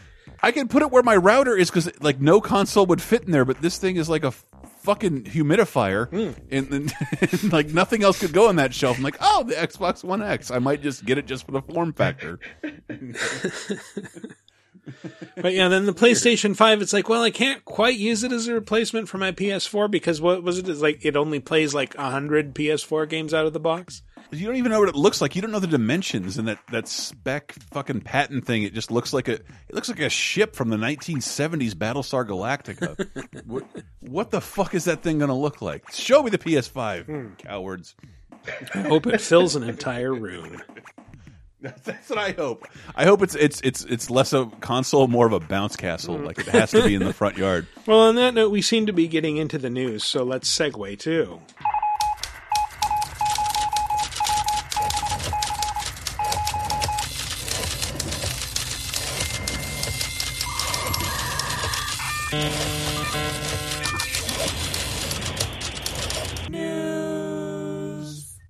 You know, gentlemen, it's been quite a while since I did one of these, and you you might have thought that this segment went away with all of this COVID nineteen nonsense, but no, because I have some news that would fit perfectly into our VGA Hollywood segment. Matt, there is no Hollywood left. It's all gone. There isn't Hollywood. I'm sorry to report has been totally boffo. Well, if it wasn't I don't know before, what it might word be after means. this. Chris, they're doing a fucking Kingdom Hearts TV series on Disney Plus. You can't do that. No. I want. I never have wanted to finish a game so bad and not have it exist anymore in three. like just no more, please. And the development Stop. of this series, can, if you can believe it, is actually more checkered than the development of the games. So this is this iteration of the TV series Disney had wanted to do and then passed, and they've made Square create the pilot using the Unreal Engine, which is actually kind of cool that they use the Unreal Engine. So Mandalorian won't be the only show. Um, but some of the people, I guess, that were like attached to the projects, they they were saying they were confirming things, saying, yeah, it's it's most likely not live action. It's going to be CG animated. They're currently in casting it. Uh, back in the day, after the first Kingdom Hearts, Disney had originally planned to do a series that got shit canned. This was back after 2002 original. So. Yeah, th- th- there's been many starts and stops with the Kingdom Hearts series. I hope they cast Haley Joel Osment, but make it live action. Yes, please. Please. I mean, now that Disney Plus exists and they need to fill a whole network with content, you can see how something like this would actually come to fruition. If I was casting Games Radar intern, it would just look like Haley Joel Osment now. It- and, Yep. He was on, I think, the episode one of uh, the What We Do in the Shadows TV show. Yeah. Oh, and he's in uh, Silicon The Valley. He's in season. everything, dude. That dude fucking rules. But it's great because I, I, I was like, oh shit, they're setting him up. He's this new character. Eh, Maybe he's going to join season two. Nope, don't get your hopes up. um, that is the Hollywood news. Uh, I do have some. We have some sports news, gentlemen. Some sports crossover. Um, With sports. well, as, as you guys may Sports. may be aware, with all the COVID stuff, one of the few sports we've actually been getting is F1 racing because F1 racing is basically like a real life video game, but they basically just took it all and said, okay, we're going to do esports, but these drivers have been using these like super high tech simulators to to play out the F1 season. Unfortunately, one of the drivers thought it'd be a good idea to bring in an actual esports ringer to play for him and race his car for him, and he got caught doing it. And he is in big trouble right now. This, this is like after, what was it uh, like a few weeks ago? Like uh, a racer like just rage quit and got fined for. It. I think I think he might have might have had a heated gaming moment even. You know what's interesting about that? It was about how how when you've got these real world F1 racers entering this esports scene now with these kind of organized events that it they're the argument is over the different acceptable behaviors in a video game versus Mm. driving in real life. I think it was some kind of instance where someone was brake checking or something like that in the video game, which I'm like, well, who cares? It's a video game. Yeah. you know? Yeah. Like, take the win, you but, know? but in real life, that But would have like guess crashed very- the cars, yeah. multi-million dollar cars. Yeah, you can't do that. You'd Yeah, well, that's the other from- thing. That's like it's not quite the same as the real sport, is it? Because there's not the element of danger. Like we need to know that at any moment these drivers could crash and go flying out of their cars and into the jaws of whatever the European equivalent of an alligator is. I've been to a, a, a real racing event. If you think these people are interested in the pristine ingenuity of these machines and the timing it takes to pilot them, you are wrong. There is there is no nothing on their hats indicated that they were interested in those kind of F, things. no, F1 is the classy racing, Chris. Come on, this is the oh, European. Oh, the one. European racing. So this this is the he was a, he drove for Stock Audi actually. This guy's name is Daniel Abt ABT. Um, and yeah, he was disqualified from a recent esports race and fined ten thousand euros. That's like that's like forty million Ooh, how dollars. apt. Um, because he he brought in a ringer, and uh, yeah, Audi had to suspend him. So don't cheat in esports or ever. Just don't cheat. Audi also brought to you my belly button. uh, sorry. Audi, got it. In in more COVID cancellation news, it has been confirmed uh, BlizzCon ain't happening this year. Blizzard Mm. has has gone on record. So, yeah, normally takes place in Southern California near Disneyland uh, around November every year, and so yeah, they they are just straight up saying nope, we're not going That to do it. sucks. I was I was really looking forward to the controversy that would come out of that, and nothing else. and nothing else. Yes, but don't worry, you might you're not getting BlizzCon, but you are getting the return of a classic franchise. Uh, Silent Hill is returning as a mode in Dead by Daylight. Kind of. Yeah. Is is it a mode or is it just the characters? It's it's the characters. So Pyramid Head is one of the bosses. He's the game's Mhm. latest killer. Yeah, Um, you can play as him. and then you can play as uh, for survivors. You can adopt the guise of uh, Silent Hill Three protagonist Cheryl Mason, though actually she's known as Heather in that game. Um, and then she's going to have the game's first legendary skin. You'll be able to turn her into student nurse uh, Lisa Garland. So Oh yes, from the first game. Yes. uh, legendary. But also, I think there's a kind of something kind of neat about Pyramid Head himself. He sends like instead of where the other killers have to like hang the survivors on like meat hooks, Mhm. where they can be rescued uh, for for like to sacrifice them, whatever. Pyramid Head, I think, sends them to like a pocket dimension. Oh, cool. Uh, so it's it's a little bit more difficult to escape from. Nice. I don't know. Could be, but it's it's out now, so you can see for yourself. I think. well, it's it's out on the PTS now for PC. That's right. It yeah, com- you're comes right, out in you're right. June It's just officially. Test servers. Yeah. Yeah. What about the Silent Hill rumors that I've been enjoying? Am I the only one who's read those? I mean, I've seen them on and Maybe. off for months.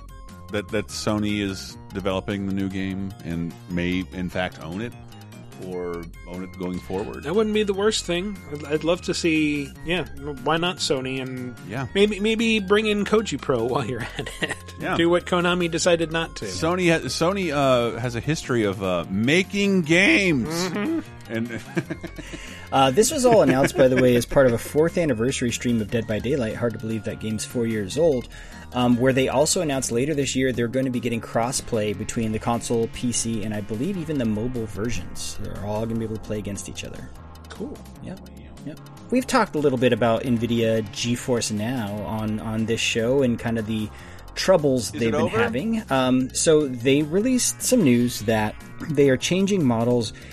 I guess before publishers were automatically opted in, uh, and they had to ask to opt out. So now NVIDIA is changing the terms so that as a publisher, you will have to opt in to have your games be part of the service. Um, buried sort of in the news, they they showed here's the games that are on the service, and then here's the games leaving by the end of May.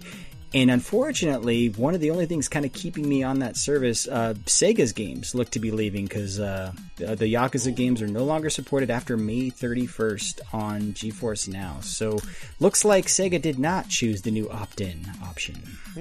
Yeah. So more troubles for, for GeForce Now. It's just a bummer because that's it is the way that streaming should probably happen. They let you use existing libraries. You don't need to rebuy games Yeah. And yet it doesn't look to be And doing yet. so well. Yeah. Um, hey, there's a new Toy Soldiers game in the works. Toy Soldiers 2 Finest Hour. I lo- that's the one with Sean Astin and and Wil Wheaton. Yes. Yeah. Yes, that is the one. That that with uh, where they take over the boys the boys door. That's that's a great movie. No, this was the Xbox Live Arcade, uh, kind of a miniature strategy series based. I believe the first couple games were based in World War One. Uh, Ubisoft did one a few years ago that that brought in your favorite t- childhood toy series. First one was based on World War One. Yeah. Second one was based on The the, Cold, Cold War. War. and had like you know a Rambo style character. And then yeah, the most recent one was War Chest, I think, which uh, had like a, a few conventional armies, and then added like GI Joe, He Man, Yes. the assassins from Assassin's Creed, Yes. and a few others. So they, they look to be going back to the roots a little bit in that this new one is going to be based in World War II. Um, we are also getting the first two games in the series as HD remasters. So Toy Soldiers HD and Toy Soldiers Cold War HD are coming spring and summer of this year to the Nintendo Switch. So lots of Toy Soldiers. They're back on the battlefield, if you will. Uh, and then, last bit of news of the week um, Sony held a state of play that revealed a lot about The Last of Us 2 that I'm going to be honest with you guys, I did not watch because I do not. I don't want to know enough about this game. I, I don't want to be spoiled. I just yeah, want I, I to. f- I feel like you- you're doing this now. Well, let me tell you all about it. yeah, tell us. Well, the, the thing is, it's like I'm, you know, I'm, I'm not going to say like don't do this, uh, but for for me personally, like I, this is coming out in a few weeks. I'm fine with waiting. Yeah. Like I don't I don't really need. Like the more interested I am in a game, the less interested I am in seeing chunks of it revealed. Like I just want to play this. Yep, yep. So I, I, I just what I did is I brushed through kind of a Cliff Notes summary of what they showed, and I don't want to spoil too much, but um, basically they revealed the game picks up. We, we knew this already. Several years after the events of the first game, so they uh, Ellie and Joel are settled in a peaceful settlement in Jackson, Wyoming, and part of the game is going to take place there. Ellie is going to be 19 at the start of this sequel, so now we kind of know how old she bud. You can- All of my artwork will no longer get me arrested. The game, I think, like the first, is taking place over several different seasons, different climates, different areas. Um, one of the biggest pieces of news is is really how open world this game looks compared with the last one. Because the last one, the environments, I It's think, it was a little bit astoundingly trickery. They- closed. They, felt open, but they were pretty story They're, they're, those movies are cr- Hmm? those games were crazy closed. They, that was the only thing that made them feel dated because they still look. The Yeah. first Last of Us still. I played. I sorry. I, I finished Last of Us like last month, and and like this still looks really good. But Yeah. it is it is like it is one hallway after another. It is Yeah. very very closed. Hmm. And, and that's the only thing I think is a little dated about it. Because like you can have all these options. I'm like, dude, I can't move from one hallway to another. Like there are not really options here. But I, I would love to see that game open up a little more. And, and that's exactly what's happening. It's it's the maps are huge. Yeah, yeah. To, to have a house full of like uh, an impossible fucking warehouse full of dudes that I can just like avoid the story and envision Ellie being murdered and just fucking work through all day. It seems so fun. Why don't you go to envision Ellie being murdered? I, I didn't, I didn't say that. That that's not what I said. Uh, As long as I can bash in some cultist's face with a brick, I'm I'm fine with whatever. Just let me let me have that gore. Mm-hmm. And that- that's the thing that this is always like a weird flashpoint for me. I feel like the same argument came up around the, the previous Last of Us. Is like people are like, oh no, this is so violent and so gory. It's like it's a horror game. Not everything is Disney. Like what what medium do you think this is? It's an M-rated game, and, Yeah. and back uh, back in my day, when you got an R rating, like it's like if you got an R rating on a movie, every one of those movies decided to do everything they could to that would then earn you an R rating. Yes. we already have one. Mhm. We already have the worst restriction that's not porn we can work with. Yeah. Why not throw titties into this into this equation after we're already murdering people? Oh man, I can't wait to see Titty Stabber Part No, Five. I don't want titties. that was what I was asking for. I've been joking about all this. I hear this love- one I he stabs Asteroid. three titties. Total Recall reference this week on 30 2010. Well, Chris, I mean, God, this game has already good. been banned in what I think it's Saudi Arabia because it shows girls kissing. So Yeah. uh, you Wow, can't what go a- too what a far. shocker. That's the kind of thing that will bring down an empire based on oil. Like, what is what is your problem?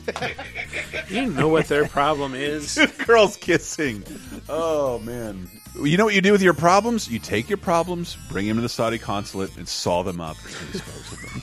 That's what you do with your Aw. problems. That's, so yeah, yeah. Take take Last of Us in there. And, No, you take your problems, you go out to a huge open world Seattle area with grappling hooks, because that's what Ellie will have this time. And, and yeah, they're basically kind of saying you might be able to avoid conflicts altogether because the levels are going to be so kind of big and open. So- want to avoid conflicts in Last of Us. Come on. I think they'll incentivize reasons for you to go in more populated places. Mm-hmm. Mm-hmm. I want to distract guard A by throwing a brick into guard B's face. All right? If you could, if I was streaming my Last of Us playthrough, Michael, I would call it a brickless play, playthrough. I did not have any mm. use for bricks. What? Yeah, no, That's I'd how never you used solve brick. most not of once. the environmental puzzles. You get I a dropped clicker to- every single brick I was holding for a bottle because a bottle has two functions. Yes. That's true. It can also hold things. Three functions. You can drink stuff out of it too. You can smash Yeah, people's faces, There, distract. there and should drink have been a button to pee into the bottle so I can then throw it at a guard. You know, don't just Yes. kill, insult. That would be so much fun to like pee in a bottle and then like rip off a rag and stick it in and light it on fire. Guy thinks he's about to be burned alive, but he just gets covered in piss and his own See, blood. now, now, glass. you guys, that's just Death Stranding. You're just redesigning Death Stranding. Come on. That's true. I did have piss grenades in Death Stranding. And shit. I never tried throwing them at a person, though. I probably should have. Maybe, maybe not. I don't know. Hmm. Can't get away with that kind of thing in polite company. Anyways, gentlemen, that's all the news that is fit to play. Hooray. Well, that brings us to the uh, community segment, which is always the segment in our community. Last week's question was Who's an athlete you'd love to see star in their own non sports game? And what would that game be about? Um, Tyler, you weren't here last week. Has there ever been a sports star that you're like, man, that guy should have his own game where he fights monsters? I mean, you know, these days with just uh, all, all, all the all, all, all the all the violence, all the all the all the police brutality, I Mm. I, I, I, I want to see something with Colin Kaepernick. Alright. Maybe he could team up with Jesus. They could go on a time traveling adventure. And together they could help You know- Kanye's mom get into heaven? Yeah. Well, I was thinking they could rewrite history and you know prevent the All right, future yeah. apocalypse of some sort that would be a metaphor for whatever is going on I'd today. play that game. I, I really thought you were going to say Charles Barkley shut up and get, jam Gaiden too because you're the only one who oh, like oh, it already exists. Yeah, that Yeah, game. you evangelize that game so much. I I want Ace Attorney Cross with OJ Simpson. Uh, you are not the only person to say that. I weeded all those responses Okay. out because that shit's too obvious. Get it out. Uh, well, yeah, we should get to those responses. So, from the official Laser Time Facebook community, Kirk Honecker says, I think a Muhammad Ali game about punching racists in the civil rights era. Is that a is that a euphemism for a part of the body, the civil rights era? Um, would be extremely entertaining. Start as Cassius Clay and get more and more powerful till you earn the rank of the greatest and become Muhammad Ali. Wow. and uh, Edgar Diaz says an MK style fighting game featuring short tempered athletes like John McEnroe. you can summon frogs. Uh, Kevin Garnett. Uh, oh, I have never heard of this person.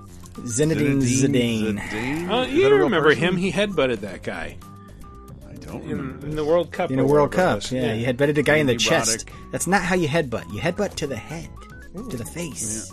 Oh, Andy Roddick, you get the idea. I mean, with two of those people, I do, but not the other two. But I like it. And throw in Bill, Bill Laimbeer in there. Why not? I don't know what he looks like, but his basketball game was brutal. He looks like a congressman now. He's just Yeah. old and gray. Most most Happens aging to all white do. guys. Shave your mustache, you'll look like a congressman too. It was depressing. We were, uh, I was bitching about my our governor, and then Sam just goes, "You know, he's our age, right?" Like, oh, fuck. Oh, it's What- even worse. What? the governor's my age? Oh, I am old. That, that's how we know they don't know what the fuck they're doing. I know. I know. By the Like, I time he was your age, he was governor. governor. Exactly, Chris. What are you doing with your life? Ah, Drinking whiskey and talking about sports video games that don't exist. That's true. Uh, well, we have a, a couple of video responses this week, both from guys named Cody, beginning with Cody Laveau. Afternoon, gang. It's Cage of Crippler, Cody LeBeau. You can probably see some buffalo crossing. And I am uh, working some deep water. As you can see, we just had a flood. So I'm a fixing the pipe floodgates. Standing in a Going up to my chest in water. And uh, correct answer to this is the greatest living goalie um, currently playing in the NHL, fellow by the name of Pekka Rinne. Really, you could make any game you wanted to because his name is Pekka Rinne. I mean, seriously, he is a great goalie. I love the Preds, but his name is Pekka Rinne. Those are Buffalo. Really, make like a golf story thing out of it. Make a uh, make an XCOM. Make a shooter uh, where he throws uh, pucks back at people that shoot. It doesn't matter. His name is Pekka Rinne. That's awesome. I'm gonna keep smoking and waiting in the water. Uh, I gotta fix this gate. Hope you guys are having a wonderful week, and we'll see you next time. Love you. Bye, Buffalo. You're a goddamn legend, Cody. Cody is Love great. you. Man on a buffalo. Uh, I I did finally buy What the Golf last week on the Switch, and my girl and I are fucking loving it. But the That game's might great. be the best intro to any game that's ever existed. I've always been curious about that, so Good. highly recommended. It's good. It's like it's uh, it's like a oh, fuck. What did I have? It's it's Katamari mixed with something equally quirky, Hmm. but it's it's it's really fun. It's also on Apple Arcade, so Yeah. just do your ten dollar one month subscription, play that in Shantae, and you'll be good. Nice. Uh, the other response is from Cody Smith. Driving in a car. Here we go. Hey, Laser Time crew, this is Cody, car polish enthusiast Smith, and boy, do I have an idea for you for sports stars that were in games uh, that should be made. Now, one thing that I don't know about you, but in my hometown of Simi Valley, California, uh, there was a car wash that opened that was called Lenny Dykstra's Car Wash. Yes. So hear me out. I want to see a like a retired sports like person that that has some sort of like franchising thing. And this doesn't have to be just car washes. It could just be like a franchise simulator where like you pick like I don't know like a Chick Fil A or or or you know some type of franchising opportunity and like you make it your own. And you know you're just a retired baseball player so you don't know anything about it. So like you're hiring people but like you're also kind of incompetent. I don't know how they would be able to simulate that in game but i still think it'd be a fun idea. So thank you very much guys have a good one Uh, loving what I assume is a Gravity Falls hat that you're wearing there, but uh, yeah, um, yeah, Boomer Esiason's Roasters sounds like a pretty good concept. Uh, So I, I actually grew up near Lenny Dykstra's car wash, uh, and yeah, Lenny, the the thing is though, it's it's like you go through and there's all this Lenny Dykstra memorabilia. This was all before he got Is into like major girl? trouble. Because didn't he get like arrested by the FBI or something? Did he? Yes, he was arrested and charged with I bankruptcy he has a gay fraud. slur in his name, I would arrest him right now. Get this, Chris. He sounds like a real hoot. Arrested and charged with bankruptcy fraud, followed by grand theft auto and drug possession charges on an unrelated case, as well as indecent exposure. Everything I want in my car wash owner.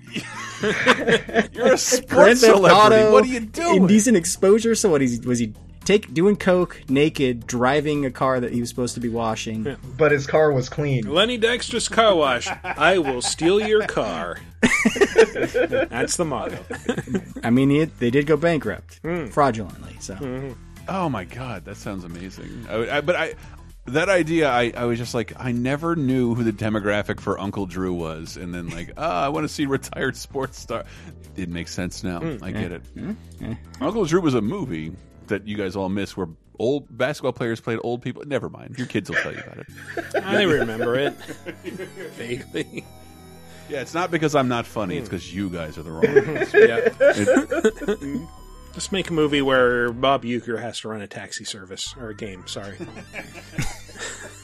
Just a bit outside. Yeah. Okay, so new question of the week. Uh, in honor of the shopkeeper segment, um, let's talk about what is. Uh, did, did you ever have like a small, quirky mom and pop video game store or arcade, let's say, uh, near you when you were growing up? What was it like? Tell us about it. Um, you have any memorable stories of going there and like finding something really cool or like seeing your first import game, something like that? Um, I, I guess for me, uh, thinking of one when I I went to college in Olympia, Washington, and there was a game shop not too far from the school called Game Bros, and that was where I discovered that you could get your PlayStation modded to play import games, and the chip that let you play import games also let you play games burned off of a CD-ROM. So I would go there; they would rent out PlayStation games, including a bunch of obscure imports that I have never heard of since, uh, and I, I would I would just go and like rent the maximum number of games every week, like which I think was like five, and I would get them back to my dorm and just copy them all and run back the next yeah whatever. Uh, but uh, they were they were a really cool shop, um, and yeah, it was just, it it was so such an eye opener, like just to be able to get my hands on Japanese games that like I'd I'd read about like in the the the game diehard game fan ads in like EGM in the 80s and like oh here here they are now. They're not prohibitively expensive. They might cost you $100 if you were trying to buy them but you're just trying to rent them. So yes you can play Wonder Project J on N64 or J2 whatever. Um, so yeah that that was a really cool place. Um, but I don't know. What what does everybody else have to talk about? I still my my local game store. I tell them that all the time. Like you educated me, you sold me things at a reasonable price. The retro market, it's a bigger conversation, is a little out of control. But like in 1995, a little place called Games for Less opened that serviced every system and every previous system. And I couldn't afford new games, so I just sort of went and bought old ones for systems I already had, and I went every week and I go in there now, and it's like I, I love watching every section shrink as we have a new generation. Because like yeah. we can't have an whole whole NES section now. We got to make room for the, the the Game Gear or the PSP section. We have to represent everything, and like the whole thing is this beautiful bar like a barcode, so like a sedimentary timeline of all video games as you walk through it. It's fucking beautiful, and uh, I love it. And, and I always was mad at San Francisco for not having an equivalent. There's no local game store. Nothing. No, there's not. Yeah. I, I think I think mine is probably what San Francisco has. So the one that I can think of that I that I frequented with any sort of regularity, it's a it's actually a comic shop that on the side also sold games, and they're still in business. I actually just looked this up. So in Laguna Hills, California, a little comic shop called Nuclear Comics. So visit if you're in the area. Although I think they're closed right now for COVID stuff. Anyway, um, so they they that's where I would go every few weeks to get my books, and he had kind of in one of the shelf areas like games and, and kind of a mix of retro games and some current used stuff that totally a side hustle but i knew how much a lot of these games were worth and so i was always kind of just kind of glance at him like dude you're trying to charge that for that game? Like so i didn't buy many games off the guy. Occasionally i'd find like oh that's actually a pretty good deal. Okay i'll get that. But mostly i was just there to pick up my books talk comics. But i think a lot of us like that's that's probably our mom and pop version of a game uh, game store would be like a comic slash board games just nerd stores is, is i guess what i would call them like they're just kind of they got all your nerd needs in, in one one location. You know if i wasn't going to toys r us and picking up my label that i would take to the front to, to pick up the actual cartridge that i was buying uh, yeah it's i'm buying games from like a comic store. So nuclear comics there you have it I should say, Game Bros was also a place to get the Final Fantasy VII action figures before they came out in the U.S. But uh, ooh, I got so many tchotchkes. Uh, Tyler, how about you? My favorite mom and pop kind of game store story. It, it happened around the time when uh, Street Fighter Two came out. Super Nintendo Ooh. Entertainment System. And I remember this was just my favorite memory because first of all, the I think the game arrived a little early and it perhaps might have been that the store broke the date when they're allowed to start selling it. So I got a call in the middle of the night, which is very unusual, saying the game is here. Are you going to come pick it up? And you know, I went to go pick it up. It was the middle of the night. I had to convince my father to drive me because I was so young at the time, though it was a few blocks away. And then I, I get the copy of the game.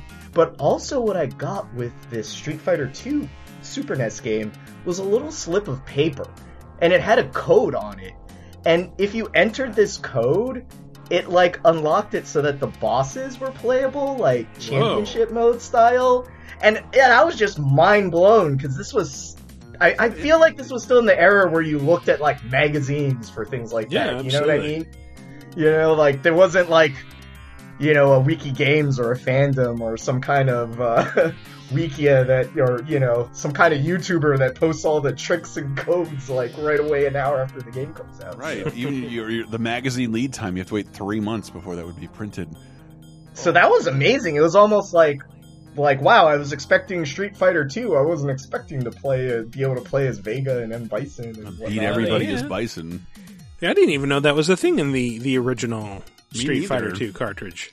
Like I, I knew that there was a horrible game, game genie code that let you do that, but I just had, this is way too personal, but I, I just had to ask.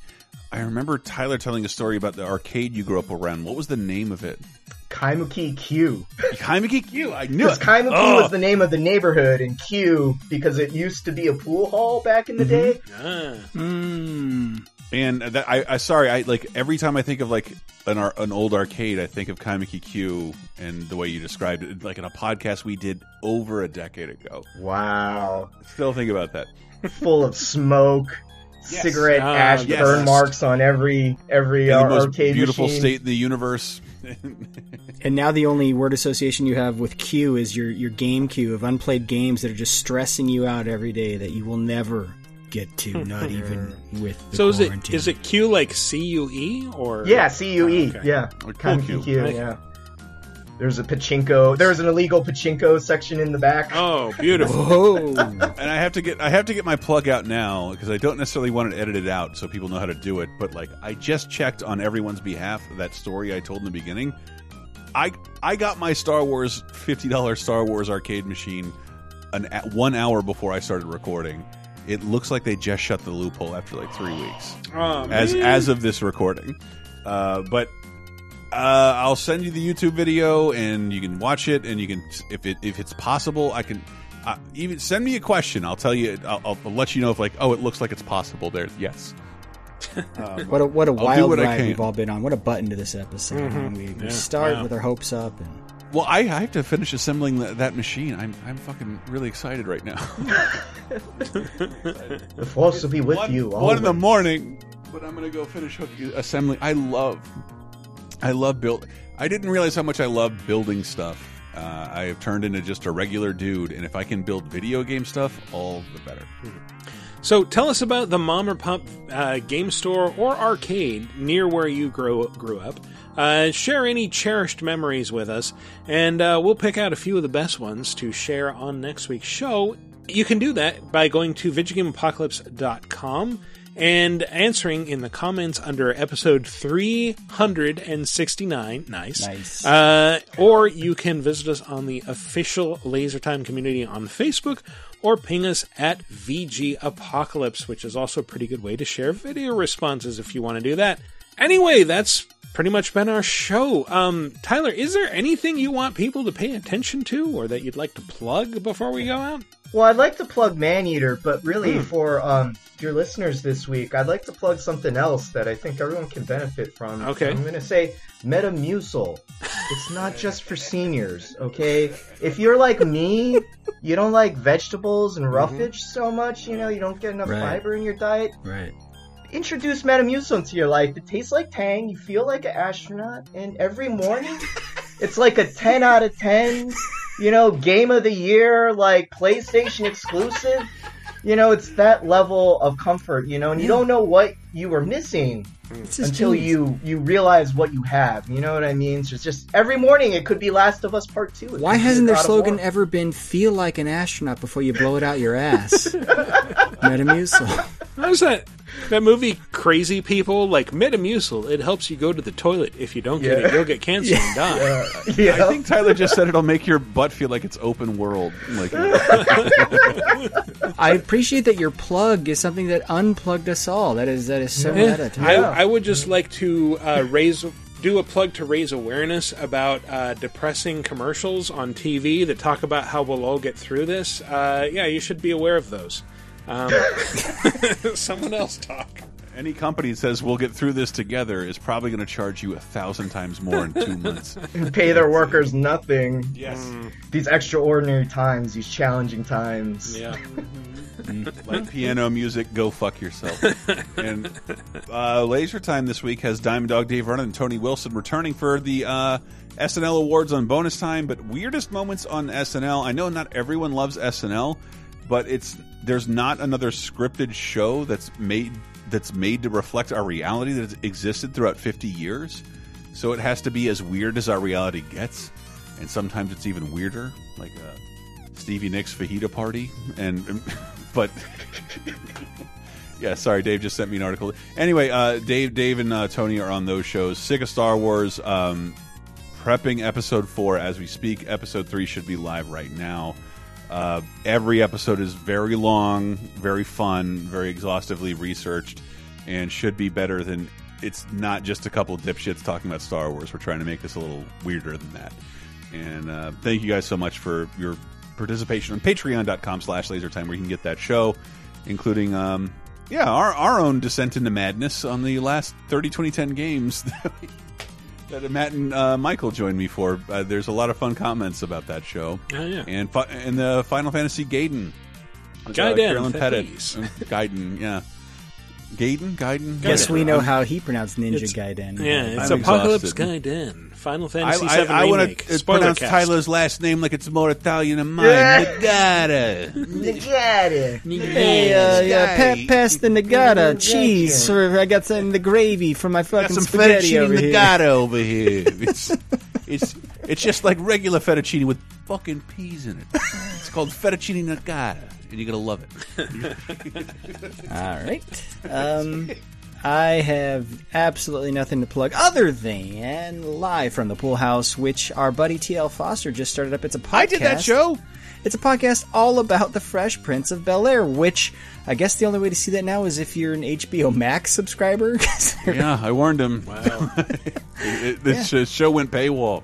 but I did find out today I, I, I have it as an HBO subscriber. I think for for BET Iceland subscribers, they can still watch Fresh Prince for free. So yes, or if you're an HBO subscriber, you, you probably have uh, HBO Max. So so why not get caught up and then listen to the latest episode of Live from the Pool House? Uh, that is brought to you on the PNB Podcast Network. That our buddy TL Foster, uh, Kayla Zoombaum, uh, they are both hosts. So yeah, check that out.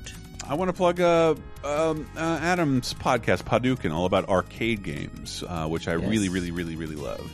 And cannot wait to join them for something that is I will be appropriate for. It will not drag down the format of the show completely, but a deep dive into arcade games from people who not only enjoy those games but like have spent their life refurbishing, fi- dis- rediscovering, and holding them aloft. It's it's a much more intimate conversation about games that I'm used to on a podcast. I wanted to ask you: Do they mock you for your obsession with these little mini one-up cabinet things? Are they like, oh, No, no, no, no, because like in the arcade, if you didn't listen to that Laser Time episode, it is considered kind of a sacrilege to find an old arcade game and then mod it and hmm. scrape the guts out. Like it's why would you find something well preserved and then ruin it? Hmm. But this is like this is cheaper than most of those things. Yeah, mimic the experience. Go for it now. Like these are not the real things; they're the new things, and scrape them out.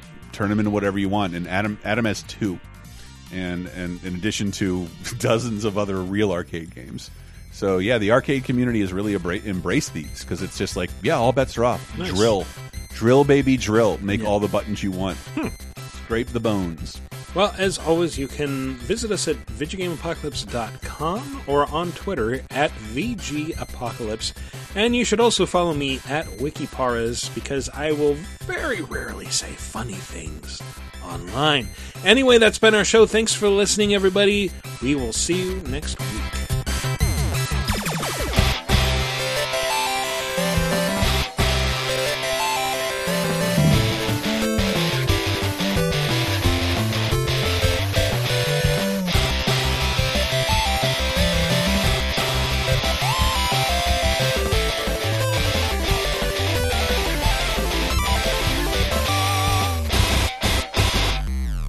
And we're. Wait. What do I see normally? Uh, okay, here we go. Sorry. Got, had to give you that one, Chris.